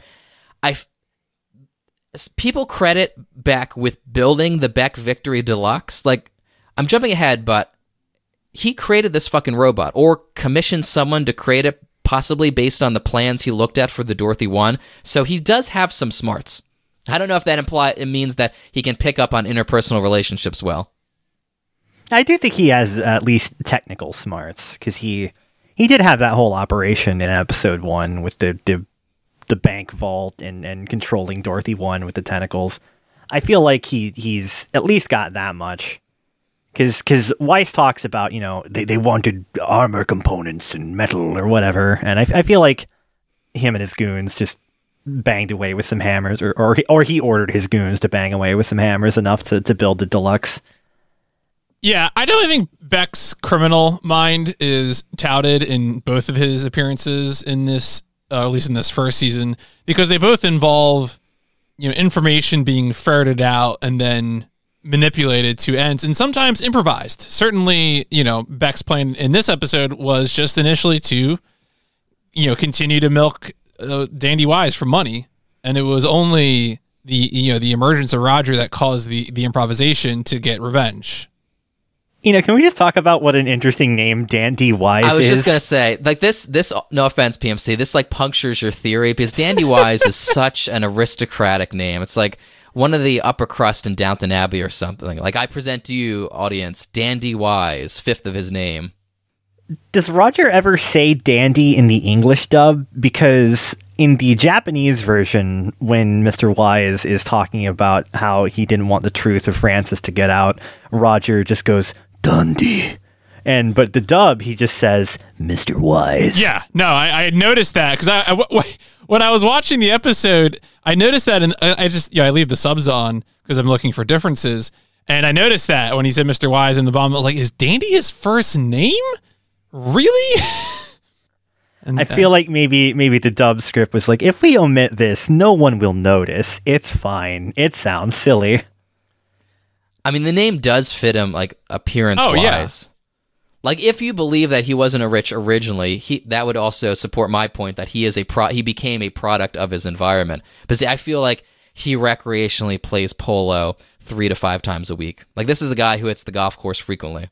I was gonna say this is the guy who rides a dandy horse, so which I'm gonna post about because I love posting dandy horses. Can, please carry on. Uh, that's great. Um, I was gonna say the names in Big O generally are pretty good. Like there's Oh, yeah. some oddity, like stuff like Bonnie Fraser rules. yeah, Bonnie Fraser is such a believably fiction name. But then there's like, you know, there, there's Casey Jenkins, which is fine on the surface, but then you look at the spelling of it on the business card, and it's like Cass Cassay Jenkins or something, and it's it the whole thing's just blown apart. That's some Gundam Wing ass pronunciation. Like Do- uh, Dorothy's father, Dorlian. Ha- Remember that PMC? Yeah, Like the yeah. weird. Because they, they say like what is it? They say uh, Dorlin, and it's like Darlian is how it's spelled. I don't know. Yeah, You know. catch a Rababa winner. Ah, Rababa. Fuck. what a good a good show. Oh man. What a what a bunch of about it. Canadian actors doing their best and worst. All the principal actors are so good in that dub, but then everyone else is like I mean, they're not all quite General Septem, but they're on that level. They're, Mm-hmm. Yeah, they're, yeah. they're maybe they're maybe a half star above General Septem. Roger looks deeply into Dorothy's eyes, which breaks the spell. Beck calls his mecha, which he named the Beck Victory Deluxe. God damn, Ah. like what a good name. Like, I think it's the perfect name for a mech in this show. It's hokey and sincere, or a blending of opposites, but that pair very nicely with each other, which I think is really at the heart of the Big O. Could you? It's a mech though. It's not a Megadeus, right? I felt weird calling it a Megadeus. Not all mechs in this world are Megadeuses, correct? I feel that's correct. Yeah. Yeah. I think the Megadeus is specifically a, a there are two things I would say. One that it, it is a it a, a piloted large robot. And the other thing I would say is that there is some level of sentience attributed to it, which I do not think is the case for the Beck Victory Deluxe. Like not to get terribly ahead, but there is also the distinction later in the show of a Megadeus and a big. So I mean, it, I guess it just goes on to Uh, the the eternal like what makes a Gundam a Gundam conversation. Does it need the V fin? Does it have to be tricolor? Does it does it need this? Does it need that? So it just becomes just an endless series of pedantic questions. So like I th- the series is so cagey about what is and is not a Megadeus, but I feel like in this instance this this is not a Megadeus. This is purely gut feeling. Yeah, but it's only a Megadeus if it's from the Megadeus region of France. Otherwise, it's just sparkling wine. Also, I feel like it has to be created like in the before times. Like Megadeuses can't be made yesterday. It has to be made 40 like previous to 40 years ago. maybe maybe like a key component of the Megadeus classification is that it also nebulously has to be connected with memory as a concept Mhm. because like did they ever did they ever call any of the monsters megadei I don't think so. None of the monsters, yeah, because I think that like the in terms of the the the the ones that are fought that are referred to as such. I mean, Bonnie's is definitely a Megadeus. The one that comes from underwater is definitely a Megadeus. Uh, I, I mean, the archetype is a skeleton, which I guess is a Megadeus. Uh, but like beyond that, I don't know about the uh the other ones. I don't. I don't think so.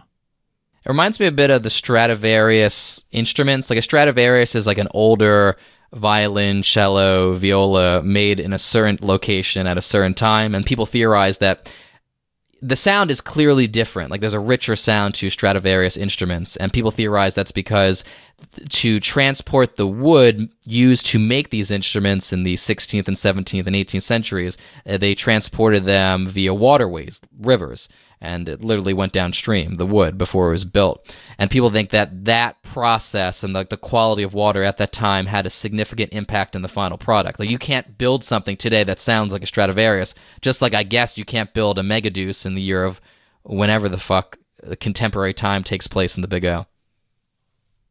that's so cool that's super interesting i love that kind of detail Yeah, Sam. All right, and my next comment's gonna, I think, anger some people. I like the big, the Beck Victory Deluxe. I also don't like to invoke Trump on this podcast, but I feel like if Trump, he would not design a Mac, but if he bought someone to buy, like to design a Mac, it would be kind of like the Beck Victory Deluxe because if you take a look at it, it's entirely covered in gold plating, has a monogram belt. Its headpiece looks like a crown, which I think speaks to Beck's hubris. And I feel like, yeah, this is like a Trump mech. I like the Beck Victory Deluxe. I don't like Trump. I just feel like it's decadence incarnate. And I, the the two kind of pair together, unfortunately for me. I, I did like halfway roll my eyes, and then I remembered the like solid gold toilet room or whatever, and I'm like, no, yeah, th- this is absolutely the kind of opulence. I see where you're coming from, 100. percent I hate to say it too, but there's a dorky quality to the Beck Victory Deluxe that I don't want to diss. PMC, what did Andy tell us to invoke at this point last episode? Was it um hold on. It completely slips my mind. You're right though. That we were instructed to bring up something. It's the Red Baron, I think. Oh yes, yes, yes. The red. Yeah, yeah, yeah. There's like a particular maneuver, right? Yeah, Super Robot Red Baron, not the German ace pilot from World War One. Mm-hmm. Mm-hmm. But I think it does a similar thing with its hands. Again, I like the Beck Victory Deluxe. I just I can't get that out of my head. Uh, I was just say I like all the um, cartoon uh, stock sound effects going on whenever the Beck Victory Deluxe does literally anything, just to highlight the buffoonery of it all. The comic timing is all incredible. Like I definitely laughed out loud during the initial bit when it was trying to, you know, almost even before. I mean, we saw a little bit of it early in the episode during the prison break, but here we get, you know, this this uh, it's gonna oh it's gonna burst from the ground just like the Big O, and it's gonna be this big uh, trump card used to by uh, you know used by Beck and and finally getting his revenge on on uh, Roger, but it can't even burst through the ground right. just sort of like uh, uh, now it's stuck. Was it? And and by the time it actually shows up, you know, Roger's already around the corner. It makes me think too. Um, when they break him out of prison initially, and they just like straightforwardly just like smash the walls open, and then he goes, "Yeah, couldn't they have done that with a little bit more style?" But like, you want style out of the Beck Victory Deluxe? How? How do you how do you deliver that? Emily, correct me if I'm wrong, but the Beck Victory Deluxe shows up in a Super Robot Wars game, right? Yes. Uh, I if my memory serves, it's actually briefly recruitable for like a stage or two. I'm going to look more into this for our Big O season two history episode whenever we get around to recording it because I we didn't cover any of the video games and there really are no video games to speak of. But I think there's there's definitely one Super Robot Wars that the Big O factors into. But I think there might be another one too. There might be two. There are, I, I guess you could say two.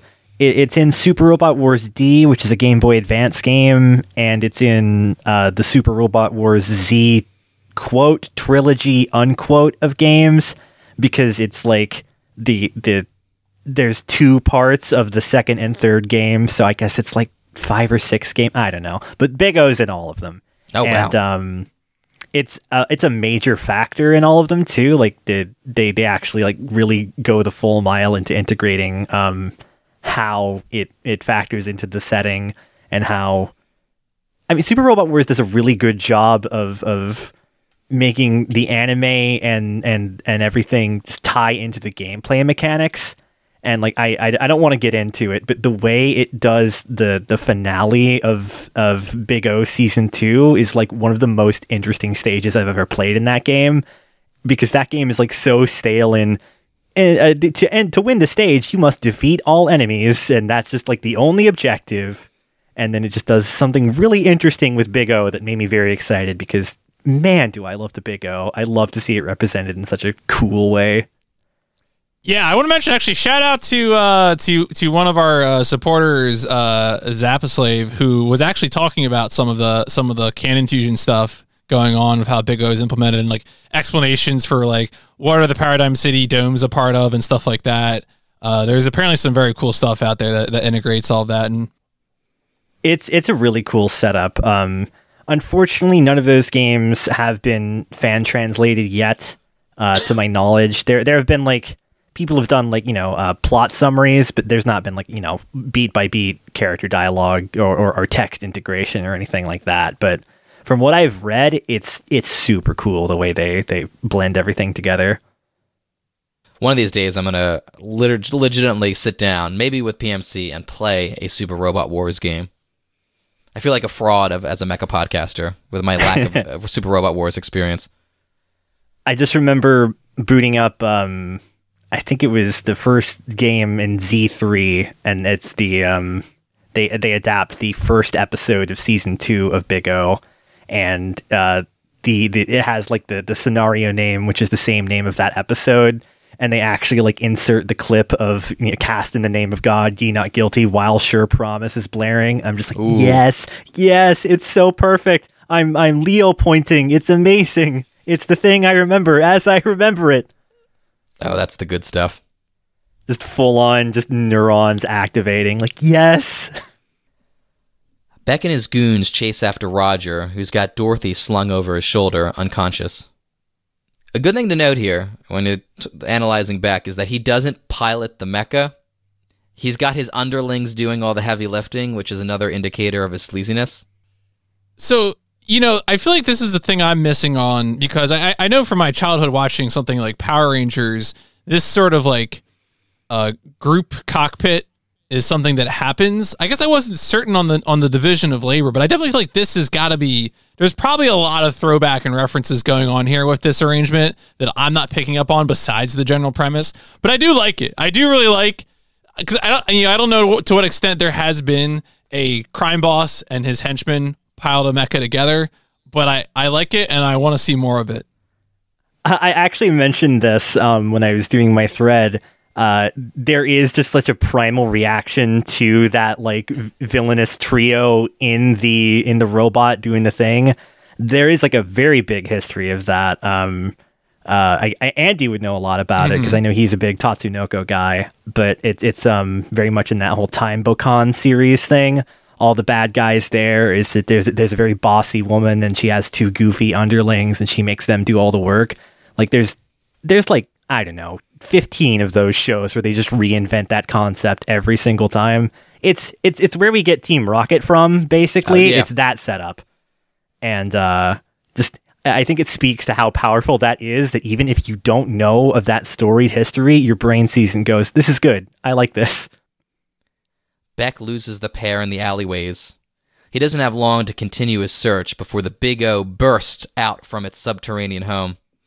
Like the sniveling rat he is, not to editorialize, Beck attempts to run away. He fires two missiles from the Beck Victory Deluxe's chest to keep Roger at bay. Un- undaunted, Roger lets loose two of the Big O's chain grappling hooks, which he uses to pull Beck back to him. Beck manages to break the chains with his finger lasers. He tries the same thing on the Big O, but the lasers bounce right off it. S- s- a lot of great mo- mo- uh, moments here. Like the two Moby Dick anchors bursting through the flames and penetrating the Victory Deluxe is chef's kiss. And also really like the Big O with its like arms and a put 'em up pose, deflecting the lasers. All very good sequences. The shot that pose. Oh, yeah, go ahead. yeah. I was gonna say the shot of the laser arcing off the dome in the background, just like to, like top ten moment in this series for me. Yeah, I think of that shot a lot. I want to. I want to say it was maybe in one of the Toonami promos Mm-hmm. or something. But like, it it's such a good shot. It's so well animated. I love it. But uh, I, I was gonna say the like the put him up pose. Um, I, I, if I remember right, that's that's his um defense animation in Super Robot Wars because I think he's got those like huge steel plates on the arms. So you get to see that a lot. Um, this is probably my favorite uh, Megadeus fight in season one uh, just because it's so. the, the big O looks scary in this in this fight. It, it's an ominous force, and I feel like that's even reflected in, in the music choice because this specific track that they play, I feel like always is it is one that they lean into when the enemy is at some sort of advantage. But this time, I feel like it highlights just how done Roger is with this whole shenanigan. He cannot. He, says later, you know, even my patience has its limits, and you really feel that in this fight because it's it's a mean one. All the shots of Big O look really ominous and shadowed. Just the way he just pulls back in, the way the the, the punch explodes everything but the cockpit head. Ah, it's so good. Truly, as uh, as Tommy Lee Jones once said, Roger cannot sanction uh, Beck's buffoonery. oh, Oh I forgot God, what about that. What a great quote. oh, I wish I wish I would have remembered that. Oh, that's I love that. I love remembering that. Stri- like I imagine if I were Jim Carrey in that situation, I'd just be like, I feel absolutely destroyed. what would you know, do? I'm I'm gonna say it right now. Jim Carrey would make the perfect Beck. Oh fuck yeah! You would. Like there's no way there's enough money on this earth though to get Jim Carrey to play Beck in a, like a Netflix adaptation of The Big O. He he's certainly more of a Beck than he is an Eggman. Mm-hmm, mm-hmm. Yeah. Oh, I guess with the I forgot about Sonic because I'm thinking more of like Jim Carrey in his painterly phase, um, less like it was more of his like artistic phase rather than, but still doing camp, which he is. Though apparently he was not thrilled to be back in the world of Sonic, but he did sign a three picture deal. If I if, if my if I'm correct in that. Oh, re- I I remember him saying he was stepping down from the role or something. I mean, I, Oh, was I, he? So I feel like I remembered reading that. I don't know. I wasn't too keyed into the Sonic movie stuff. I watched the first one and I really did not care for it much at all. I know everyone has the story of yeah, that was the last movie movie I saw before the pandemic, but I have not seen any Sonic film, and I am I'm not a Sonic fan. I'm not adverse to Sonic. I just have very little experience with the series. S- Sonic the Hedgehog is the first video game I remember playing, so uh, it's it's it's in it's in deep. I, I am I am deep within the the camaraderie of the Blue Hedgehog. Roger finally disables the Beck Victory Deluxe by severing its head, with Beck and his goons inside. he drops them off with Dastun, thereby exonerating his name. Uh, we get a scene with Norman and Roger, uh, like straight out of an episode of Clone Wars or something, and Norman basically suggests, yeah, let's just wipe her circuits. She'll lose some memories during the copy, however. Roger says, leave her alone. There's still something bothering her that she wants to ask me about. Uh, the, the, like the very service level read here is like good. I'm, I'm glad Roger respects Dorothy's personhood and doesn't treat her as a disposable object. Like don't wipe R2's memory, etc. Um, it speaks to his continual growth as a person. The Big O does what Code Geass couldn't recognize the ethical implications of a memory wipe and have those concerns inform a character's behavior. Since I name dropped Voyager last episode, I want to also call out the Swarm, which also questions the ethics of a memory wipe. These were in my ancient notes, and I was like, yeah, I'm going to keep this in here because I was watching Voyager at the time of taking these notes two years ago. Um, I can't really, the episode's not great, but it's something else that deals with the ethics of a memory wipe. I thought we were going to get through this recording without slamming Code Geass, but you know, here we go. Cross that, cross that spot off your bingo card. Now this is a Giant Robot FM. it, it's it's a wild Geass and Star Trek uh, one-two punch in there. Yeah, some people would consider Star Trek Voyager the Code Geass of 90s Star Trek, and that's not. I'm not going to say no, that would be incorrect, but also I like Voyager, and I don't hate season one of Code Geass as some people think I do. I, am I'm, I'm a mark for Geass. I, I, I like the whole train wreck of a show. It never ceases to, to make me laugh. I I rewatched it. Uh, uh, I don't know, maybe a year ago or so now, and uh, I had even more fun than I did when I first watched it. It's just it's such a fun mess.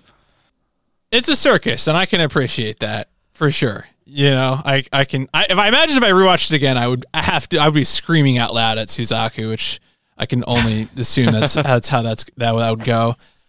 Uh, you know, to, I guess to, to, to get back to the uh, the thing the thing I want to kind of focus in on just uh, Norman because obviously we were highlighting the important thing here is Roger speaking about Dorothy in terms of personhood and acknowledging that personhood and how that speaks to his developing relationship with Dorothy.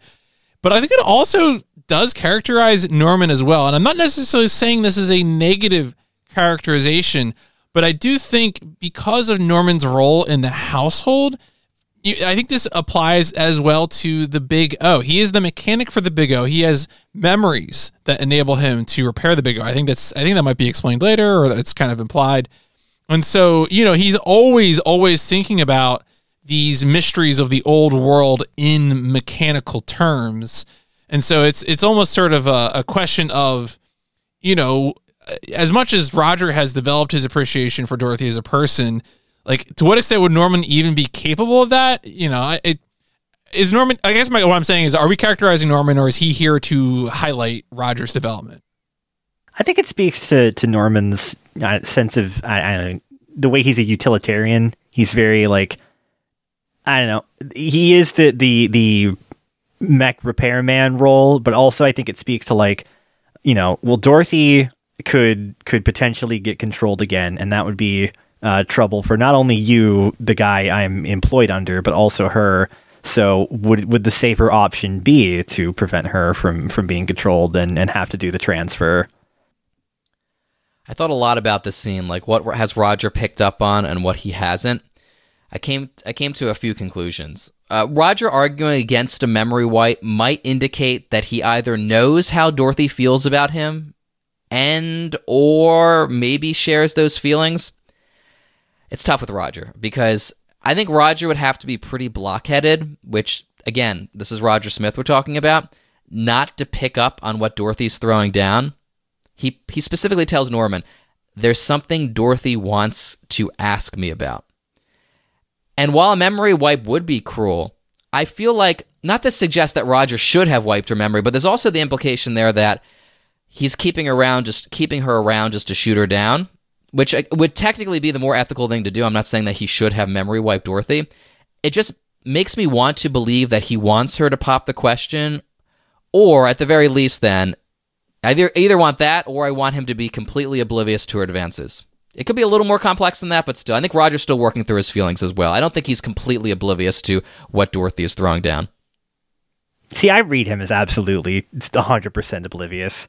He he does not think of the the implications of painting her a portrait, a self portrait, or anything like that. Uh, I just I think he's a curious guy and a respectful guy, and that's just surface level. That's just how it is in in my mind, anyway. Yeah, he is equal parts meddlesome and oblivious, which is a miraculous combination. Yeah, I'm not against those re- their reads, because really that I also share those feelings too. Because Roger can be pl- pretty oblivious. I will say though, him specifying out of everything he could have said why to keep Dorothy around, he specifically says Dorothy wants to ask me about something. Now I know, of course, the writers are doing something there, and they want to telegraph Dorothy's intentions and emphasize what Dorothy's about to ask. It's just that like that's really that, that's the one thing you're going to mention, Roger. I feel like that also indicates something. So we get another Roger PI monologue. Emily, do you want to do the pleasure of uh, reading this one verbatim? Beck's gang learned Dandy's secret through underground channels. There are always hyenas sniffing around for secrets you don't want others to know. He found out that I was brought in on the case and reworked it into a plan to get revenge against me. It makes me sick to think that my fate's been mixed up with a punk like him. So this really brings us to the epi- end of episode nine here. Uh, Dorothy says, "I see you've you've painted in the eyes." Talking about the portrait, Roger says, "Dorothy, the one other question you had has been bothering me." Dorothy says, "If we had no memories and we met, would we fall in love too?" Roger says, "Well, that's." He stammers a bit, trails off. Dorothy said, "I did say it was tough." Again, like even though I'm leaning in that direction, I'm not sold on Roger having those same feelings for Dorothy. I think he'll get to that point. I'm really curious how season two handles this because we're clearly building to something in season one, and I'm curious if season two, not that we're going to get to it anytime soon, is going to prioritize this plot point. We used to get a lot of rhetoric about how Roger liked to to welcome women into the house. Uh, there was even the one bit when he went to Paradigm headquarters where all of the the receptionist working the counter were sort of like eyeing him up, and he he was kind of flaunting like a like a rooster or something. And uh, we really haven't gotten that quite so much uh, at this point. And there's a certain ex- extent to me which uh, which it feels like because so much of what Roger does is performative. The fact that he has put that away could be interpreted as a tell, a sort of like, oh, well, I can't actually behave like this. and he is really caught off guard by Dorothy's question. Mm-hmm. I, you know, maybe he knew what she was going to ask, but maybe it's also he's just blown away, away by the sincerity of it, the bluntness of it. True. And again, he's not one that who have made lasting connections with other people. So the fact that he's like this is almost him coming to terms with the fact that he's at, he's built something here with Dorothy. I mean, like, like you mentioned the last time, the, the smooth ladies' man Roger Smith saying a fucking bonehead line like, I'd recognize those curves anywhere. Versus, uh, uh, well, that's, uh, you know, it's, it's a wonderful little contrast. I've really softened on Roger this time around because the I guess the second time I watched the show, which is the first time I podcasted about it, anytime Roger had one of those lines like "I only help the I only help women and the elderly," I was like, "Fuck you, Roger," with your corny ass lines. But now, I, but now I'm, I'm acknowledging that there's more meat on that bone, so to speak, than I originally gave credit for. Truly a, a bone in the broth, if you will. All right, that love that expression that brings us to the end of episode 9. PMC, why don't you take us away with the summary of Case 10, Act 10, Episode 10, Winter Night Phantom, which is, I assume, from Roger's perspective here. Okay, so it is mostly from Roger's perspective. We have to put an asterisk on that. Case 10, Winter Night Phantom. Poor Dastun He's not the romantic sort, but he's come to me about this recurring dream he has. A beautiful woman standing on a dock is suddenly shot. Is it a memory resurfacing or something more sinister? So that's the written case file description. And there's a a anyway, a clipped on photo of the you know the the, the winter night phantom, the titular phantom, uh, standing on the dock with the snow in the background. And much like some of the other photos from these uh, descriptions, there is a subtitle which appears to be uh, very sloppily written. What does it mean? Not romantic. which seems to be a reference to uh, Roger, one of Roger's monologues where he says that uh, Dan has never been interested in romance, uh, which is just like several weird layers of of like Dan in the you know in the caption on a photo on Roger's case file for the DVD talking about a monologue while Dan was doing something. I you know I can't sort through all the layers of this, but it's very funny. There, there are a lot of wires being crossed in this. All right, Emma, I have to ask again. We got a, we got a sick ass Roger PI monologue at the beginning. Do you want to? This one's shorter. Do you want to do us the pleasure of reading this one? This is a city that's lost its memory, but memories sometimes suddenly appear out of the darkness. The phantom that Major Dan Dastun caught a glimpse of. Was it really an afterimage of something he saw long, long ago? So the epi- episode opens. We have Dan, Dan Dastun sitting in an empty theater watching a French film featuring a woman who gets shot on a pier. This really could like summarize my experience as a film studies minor in college. You got a young Stephen hit hero. So I wouldn't be sitting in an empty theater. I would either be in a half-filled lecture hall with other equally as tired students, or on my laptop after having downloaded the film on DC++, watching it in like low res. Um, but yeah, watching a French film who potentially got shot on a, on a pier. So this is the memory that Dan suddenly gained access to. We're gonna have a lot to say about Winter Night Phantom, of course, but I think one of the standout beats for me is just the visual touches that go so far to personalize Dan's memory. You've got the black and white celluloid film, complete with print scratches, which I'm just screaming from the rafters, rap, rafters how cool that is. cue marks too. Oh, I know. It's so it's so delicious. You don't get that in DigiPaint. and the way they like you know uh it intersperses between like you know what what dan is seeing in memory versus what the show is presenting as film when it transfers to the film the, the color is grading is different and it looks like a, a second generation print oh it looks so good there's good detail in this I know. I love the widescreen for, format of Winter Night Phantom. You got homages to classic films. I'm thinking of the Red Balloon from 1954. And the Big O season 1 is gorgeous. Don't get me wrong. But I feel like this episode is lovingly animated to the point where it stands a cut above the rest. Not head and shoulders above the rest, but noticeably more personalized than the rest of the episodes.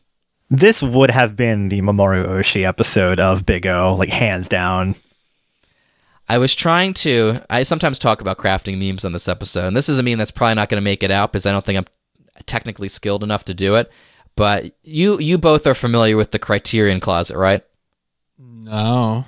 The Criterion, Criterion films, Closet. like when they inv- invite, like Criterion, you know, the Criterion Collection. Uh-huh. Um, they'll routinely invite directors to their closet, which features all the Criterion releases, and ask them like to pick out their favorite movies. So if you Google's oh, Criterion oh, oh Closet, yeah yeah yeah, I wanted to do that like Criterion inviting Dan Dastun in, and what film does he pick up? Well, The Winter Night Phantom.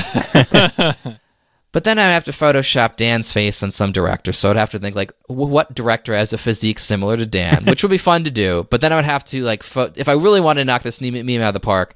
I would have to Photoshop like like make a fake cover for Winter Night Phantom, and I feel like number one that's some, some something someone should totally do, but I am not capable of doing that. This film really impacted me when I was a young man of 47 and also 8 years old. Maybe both? I mean, just just just use some of the uh, the Goncharov uh, materials that Tumblr made a few weeks ago when they were inventing a, a Martin Scorsese film out of a whole cloth. That's the thing too. Like I can't, I, I, I can't put Dastun's head on a 78 year old Martin Scorsese or like a, a nearly 40 Paul Dano. Paul Dano must be over 40. He's he was in the Fabelmans, Spielberg's father, but you know you know what I mean. How old is? I'm not looking up how old Paul Dano is. We're literally pausing for this. I'm- I'm really glad- Oh, fuck, oh. that was yeah. Uh, It wasn't as old as I thought. Okay. All right, anyway. I was going to say I'm glad that you brought up the uh, the important some of the important homages here because I definitely uh, I you know I'm one of those persons who who often has seen things downstream of important things. So like when someone brings up the uh, you know like a red balloon instead of thinking about the important film The Red Balloon, I think of the first Wild Arms. So I'm glad you're here, Stephen. No, I go to you though when I need like Jupiter ascending memes. yeah, when, when we when we need to do Jupiter Ascending, that's I, I'm here for that. And I'm not slighting that film in the slightest. I honestly, I haven't seen it, but I, I am a fan of the Wachowskis, and I, I dig Speed Racer, so I'm sure I'd like Jupiter Ascending. It's great. it's better every time I watch it.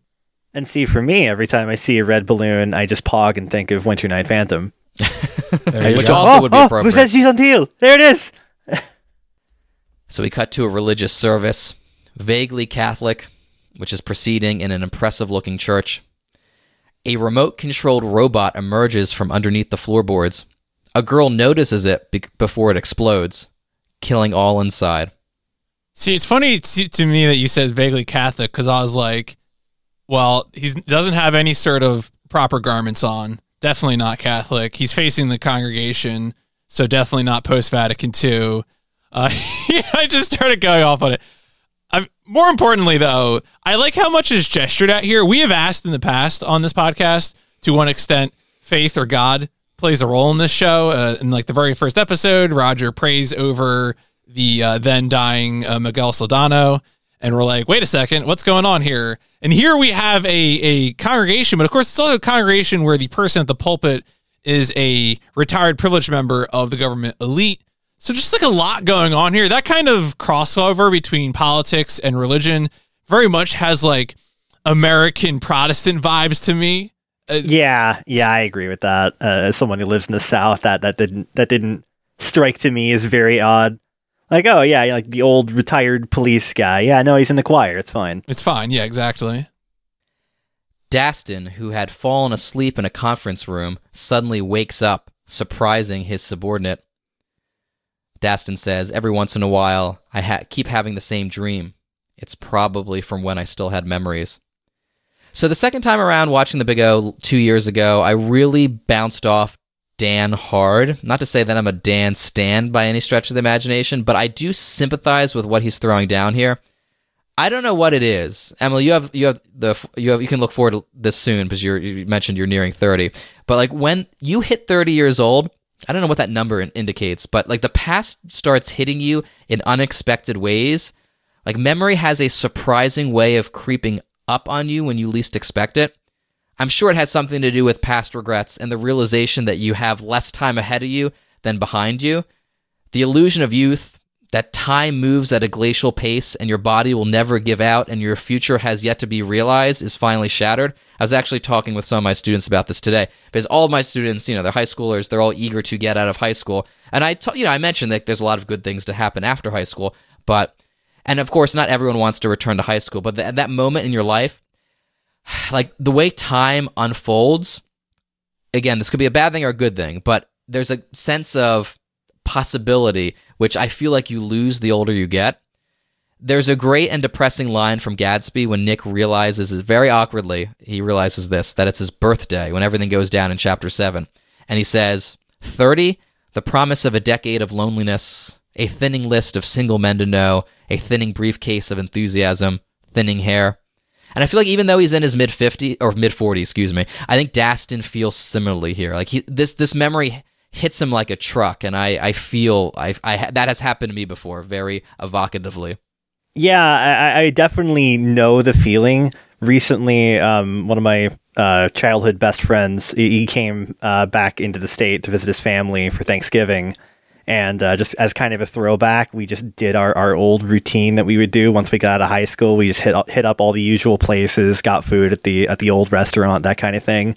So it was like a weird mix of ah, it's everything just as I remember it, and also oh god, so many things have changed. Oh my god nothing is the same as it once was, but also it's still kind of there, and that's reassuring and also a little scary.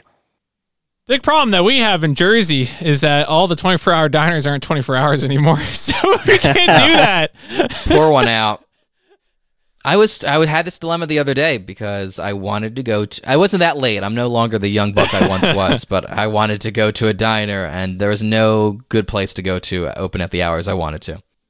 So I had been articulating a more sympathetic read of Dastun during our podcasting this time around, indicating that he was changing and you know becoming sort of more independent, more uh, more doing a better job of articulating his sense of justice and his sort of idealized form of what his role in Paradigm City is. I'm still not like I'm I'm a little less warm on that in this episode. To me, this episode could also be taken as indicating just how powerful this kind of memory, uh, to borrow the way Stephen phrased it, creeping up on you is. Uh, because I, I think it postulates that so, even someone as unimaginative as Dan Dastun can still really be seized by a memory like this. He, he kind of reminds me of like Char's counterattack era Amuro, where he's definitely like, you know, he went through the the rebellious uh, you know, young teen phase, the the the depressive 20s and now he's just kind of like awkwardly in this like half important uh, military authority cop phase of his life where he believes that he just if he works within the system maybe he can change it for the better and he's just stuck in this way because there's just nothing else out there for him he knows nothing else he has no other friends outside of this interest of war and there's just there's no other way of life for him. It, it's an interesting parallel, I, I think. Yeah, so I was going back through my notes of Winter Night Phantom from two years ago, and I had that was essentially why I didn't like the episode because for me at the time, Dastun was such an unsympathetic character that because I couldn't sympathize with Dastun, I bounced off this episode. And again, he's not the most sympathetic character for me, but the realism of realizing that it the system is fucked up and you're trapped makes Dastun's character a little bit more palatable. I'll talk more about that as we go on. I don't think it's like a a perfect depiction, but it's like stuck between a rock and a hard place because if you want to depict this character, of course you don't want to romanticize his role. On the other hand, though, it would feel inauthentic and dishonest to the world to suddenly. I, I like. I don't know where you would write Dastun's character from here. Like, I would like to see him break ranks, but also, I'm trying to. How would you do that in a way that doesn't seem insincere. There's also a problem, you know, that, that it is an episodic show, and to some extent, yeah. you need uh, everyone plays roles, and that's I think that's a big a, a, pro- a problem for Dan's character is that to have someone in his role and not break out of that role, it's like such a tension. Yeah. See, I, because I, I have always liked this episode so much, I, I'm always willing to like jump to Dan's defense, I guess, just because it's such a striking episode and I like it. But I, I guess there's also a problem of like Dan doesn't have, you know, there's not that much to chew on with Dan Dastun for these previous nine episodes. So I'm always willing to be like, you know, oh, well, you know, we're still early in the show. So, you know, uh, of course, Don, uh, Dan doesn't have that much going on. But then this is his focus episode. But it's, it comes in so late that you're still just like, what if there was a little bit more with Dastun, though? What if we had literally any insight into his character. But since this episode fills that function, it, it, it, manages to be mostly satisfying for me. Yeah, so much of the characterization of the Big O hinges on memory loss as a conceit, which is tough to write in because it's almost necessary for you, the viewer, to be in a position of ignorance just like the characters. But also, it's difficult to build characterization on that, like writingly, like uh, way of writing. So Dastun arrives at the scene of the crime. His subordinate informs him that there were 46 casualties in the explosion. 43 were innocent bystanders. The other three were retired paradigm bigwigs. This episode is a way of showing us like little details just to remind us of like who because I think it wants us to remember in particular, you know, who who the victims are of the of the you know the political violence or the revenge and uh, we we see the the shot of the, the little girl's bracelet, kind of indicating you know that she was in fact killed by the explosion that she was almost on top of. But like, damn, that girl got claw fingers. This show sometimes just shows people with claw hands, and I think it's just like a stylistic thing. But every time, because I, I associate in particular with the um the bad cop from uh from the Bonnie Fraser episode, and I'm yeah. so like, well, if you got claw hands, you must be you must be corrupt, and you must be a corrupt little girl. Uh, it's what is it? The line from IBO is it's okay if it's okay to to kill the children if they're guilty children, right? sometimes, as Austin Walker said, sometimes the kids just have that bad vibes. yeah. I feel like that's definitely like one of the uh, the other ways you can tell that this is like, oh, these guys did some of Batman the animated series episodes. I feel like that kind of bleeds into that that hyper stylized it's like I know it came probably probably after Big O, but um, the, the, the specific like hard angles definitely makes me think of Batman Beyond styling. Mm, yeah. Dastun sees the same woman from his memory, the one who got shot in the film, in the crowd. She's holding a red balloon. He looks at her, startled. Emily, we got another monologue, PI monologue that's begging to be read in your voice. Dan Dastun is a hard nosed soldier. He's thoroughly devoted to his duties and is prouder of the work of the military police than anything else. In a different sense, he's as needed in the city as I am. Excellent read as per usual.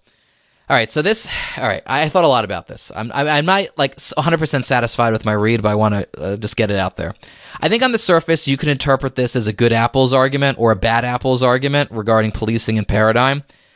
And th- this is how I felt when I originally watched the episode last time. That's why I was so harsh on it. I don't think that is a wrong read, but I do think it misses the forest for the trees because I don't think Roger's making a qualitative judgment of the police, which I think the Big O has been pretty consistent in showing as the oppressive force that is. But I think this is more a judgment of Dastun. And PMC, uh, I was thinking about what you said last episode about on this time around, you, you're seeing more of a character arc for Dastun, and you pointed out some hesitations you had about that uh, a few minutes ago here we have Dastun like finally beginning to awaken to the fact that the military police are Rosewater's lapdogs, nothing more. They don't function to protect the well-being of the citizens. They protect the interest of Paradigm CEO. Again, Dastun's not going to become radicalized, but I wonder what or if Dastun will try to bite the hand that feeds him. I'm, I'm thinking about season two here. I imagine, though, he'll continue to slip into despondency as he does what he can to enforce his own brand of justice, which I admit is is problematic, especially if you consider the power imbalances of Paradigm City.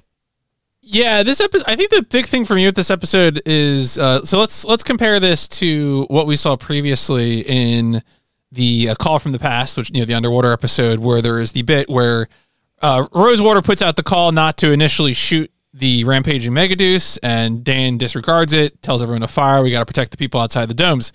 Point for Dan. Good job, Dan. You're you're actually you know pr- protect, protecting the people who live out there, uh, despite what you're being told to do by by uh, you know the, the head office to to borrow the language of one of his colleagues. And here though we, we're this is like a much more talkative episode because outside of the final confrontations, everything's being done after the fact. This is a lot of crime scene report filing dialogue. This is very almost procedural at times, and he is interacting with people in the com- uh, the chain of command, both above and below him. You know, he has his aide, he has his direct boss, he has the the the board of inquiry, and uh, it's it all sucks top to bottom. It's not great, uh, and so like that that kind of really puts the brakes on uh, on being sympathetic because it is. Uh, it illustrates the extent to which we are seeing Dan recognize that uh, people do not share his beliefs in like a very real and present way. I'm surprised it took this long for Dan to get a little like subordinate boy. It, yeah. It's it's something that I think is um is a, is a nice way to show like the, the attention to detail of how American they're trying to make this feel because the the like senpai kohai relationship like you you see that in like every facet like um even in like you know army movies and stuff uh, from Japan that there's just always going to be that that one two older guy younger guy in any given role. So I think it's nice that we see that very briefly explored, but that isn't like a thing that they keep up with. It it helps the American tone of the of the of the series. It feels like they did their research on that. They were conscious of that trope and they, they were like, well, they don't do that in American media, so we're not going to do it as much. Dan, as one of his lab techs, study the celluloid prints of the film from his memory. Well, wait a second. No, that's not the that's not the print from the film. That's the um that's the device, the explosive device. Oh, that's right. That's right. That's a that's a, a relic from my old notes, a, a mistype. So they have a conversation about the it being an unknown la- language. The lab tech says, "I'm not sure if it's accurate to call it that, but some illegible letters were carved on part of the device."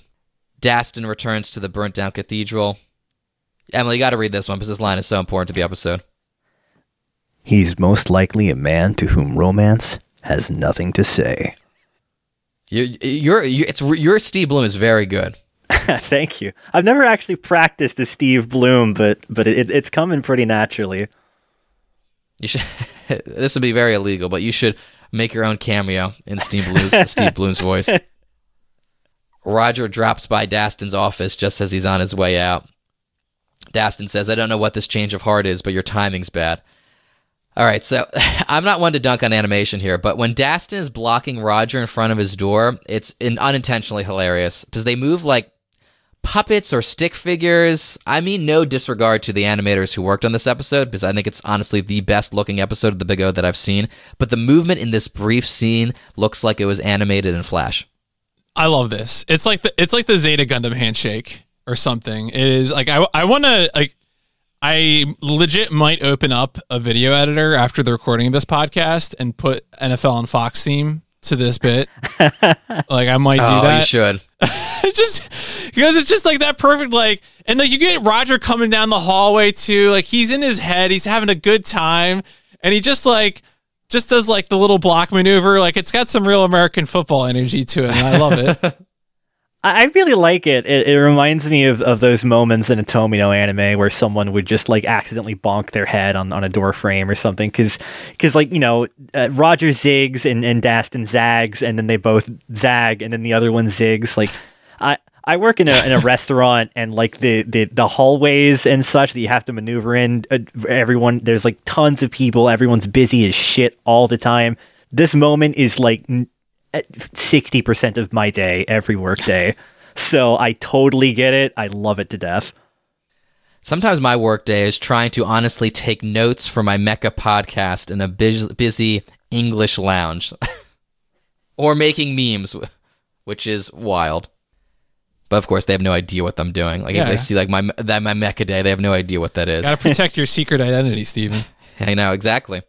How, does it feel to be like to have thought of Big O when you were in school as a child, and now be thinking of Big O when you're in school teaching as an adult? There's something sobering about that. There's something about very very poignant and philosophical about time. That might also be a little depressing. How how this- capital M memory is that? Dastun's subordinate drives him to Paradigm headquarters. He reports his findings to the higher ups, proof that the police are completely in the pockets of corporate interest. They have a long conversation. They talk about one of the rando executives says like the world's been wiped out. They talk about the possibility that the terrorist is from another country. Uh, a third rando executive says Paradigm City is all that remains of civilization. Which all this like these morsels I just ate up. Even though of course the Big O stresses that this stuff isn't important, but still the the Star Wars sicko in me can't help but wonder what's up with this. Like, where has this dissident been living? Are there pockets of intact settlements? It feels like everyone but Rosewater is ignorant to the truth. this is so wild to me because there's like dropping little narrative crumbs every once in a while, like we've been getting, and then this is just them opening a small chip bag and just deploying it on the table. Like, oh, the whole world's been destroyed. Nowhere exists but Paradigm. Excuse me? W- uh, what? it's so good. And like are we talking about like Paradigm City? Or we're talking like the metro area? Is Electric City included? Like do we have secret knowledge you know that is beyond the scope? It, I feel like it'd be so easy to go down the rabbit hole that I have to like restrain myself and say like no. The point of this the point of this is about there's an official version of the truth and that's what we tell people. And that the official version of the truth probably doesn't have too much to do with the actual truth There's also a thing I, I honestly just now thought of of okay, so they're allowed to be like, oh yeah, Michael Seebach, a German, but also uh, so- uh, some indecipherable language. I don't know what it is. It's French. French not allowed. German legal.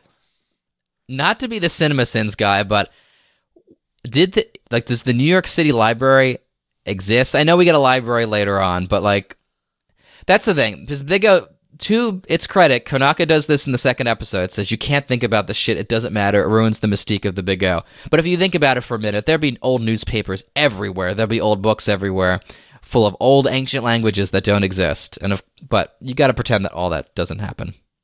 like not to get too ahead, but like the way they mention, you know, they, they the government orders all of the like, you know, uh, dissident films burned. Like it's just all French cinematography. Just no, get rid of it. German stuff, that's pretty good. We're gonna have a vaguely German styled military police, but uh, French, no. But a bunch of revolutionaries. Just we're gonna kill off the concept of France. we had this guy who couldn't stop bringing up French art house films in our conversations, and we're just going to burn them all so we can finally put an end to this. Yeah, I'd be shot against the wall for my Godard collection. My French New Wave films would be torched. It, it, it's the Futurama bit. Oh, my universal translator, it only puts out things in a dead language. Hello, bonjour. Uh, nonsense gibberish. So Dastun lets off some steam in the privacy of his police car. Dastun says, That board of inquiry can kiss my ass. Those bastards only think of us as stupid watchdogs. His subordinate says, Aren't we? We are Paradigm's watchdogs, right? Maybe I'm reading a bit too into this, but I saw a double meaning here. Like maybe the more naive officer is saying that they're Paradigm's watchdogs, Paradigm meaning the city. But Dastun knows they're actually Paradigm's watchdogs, Paradigm the company, protecting corporate interest. Like even though he's always been world weary, I feel like he's coming. Not that he's going to act on it, but he is coming to the conclusion. Like he is, he has come to this conclusion over the course of the show. Um, having Paradigm being the same name as the company and the sh- the city, you can obviously there's reasons for that, but also there you could do some fun wordplay with that. Yeah, I, I totally had the same exact reading as you. Honestly, that's definitely how I read that scene. Also, um, this the, the way the dub handles this, um, like made me like pay attention more to the subtitles because Dan doesn't quite get as as uh, swear wordy in the dub. He's like, "Well, they can stuff it. Uh, those no good pencil pushers have no idea what we go through." Instead of just shove it up your ass, you damn bureaucrats. Like, I, I like both approaches to it, but it definitely made me like more aware of like, oh right, they were probably like recording the the like Toonami broadcast version and the Midnight Run version, so they just wanted to have you know an easier time by not having him swear in this take. And that's where I started noticing like the dub also is a lot less specific, like in the ways about how it mentions death.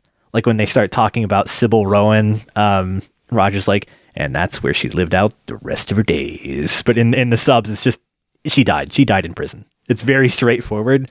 I, I like the more euphemistic approach the dub takes because it, it adds a little bit more of that familiar uh, PI noir flavor. But it, I thought it was interesting. Also, Sybil Rowan, fantastic fucking name. That is such a perfect like a that era of like Hollywood. We're gonna give you a Rock Hudson ass fake name. It's it it tastes so good. Talking about this underling, the thing that I am really trying to resolve in terms of um, you know just sort of uh, some uh, some harshness is the this police officer ends up being portrayed as like very much a a, a good young cop with a wife and a kid and he's just doing his job.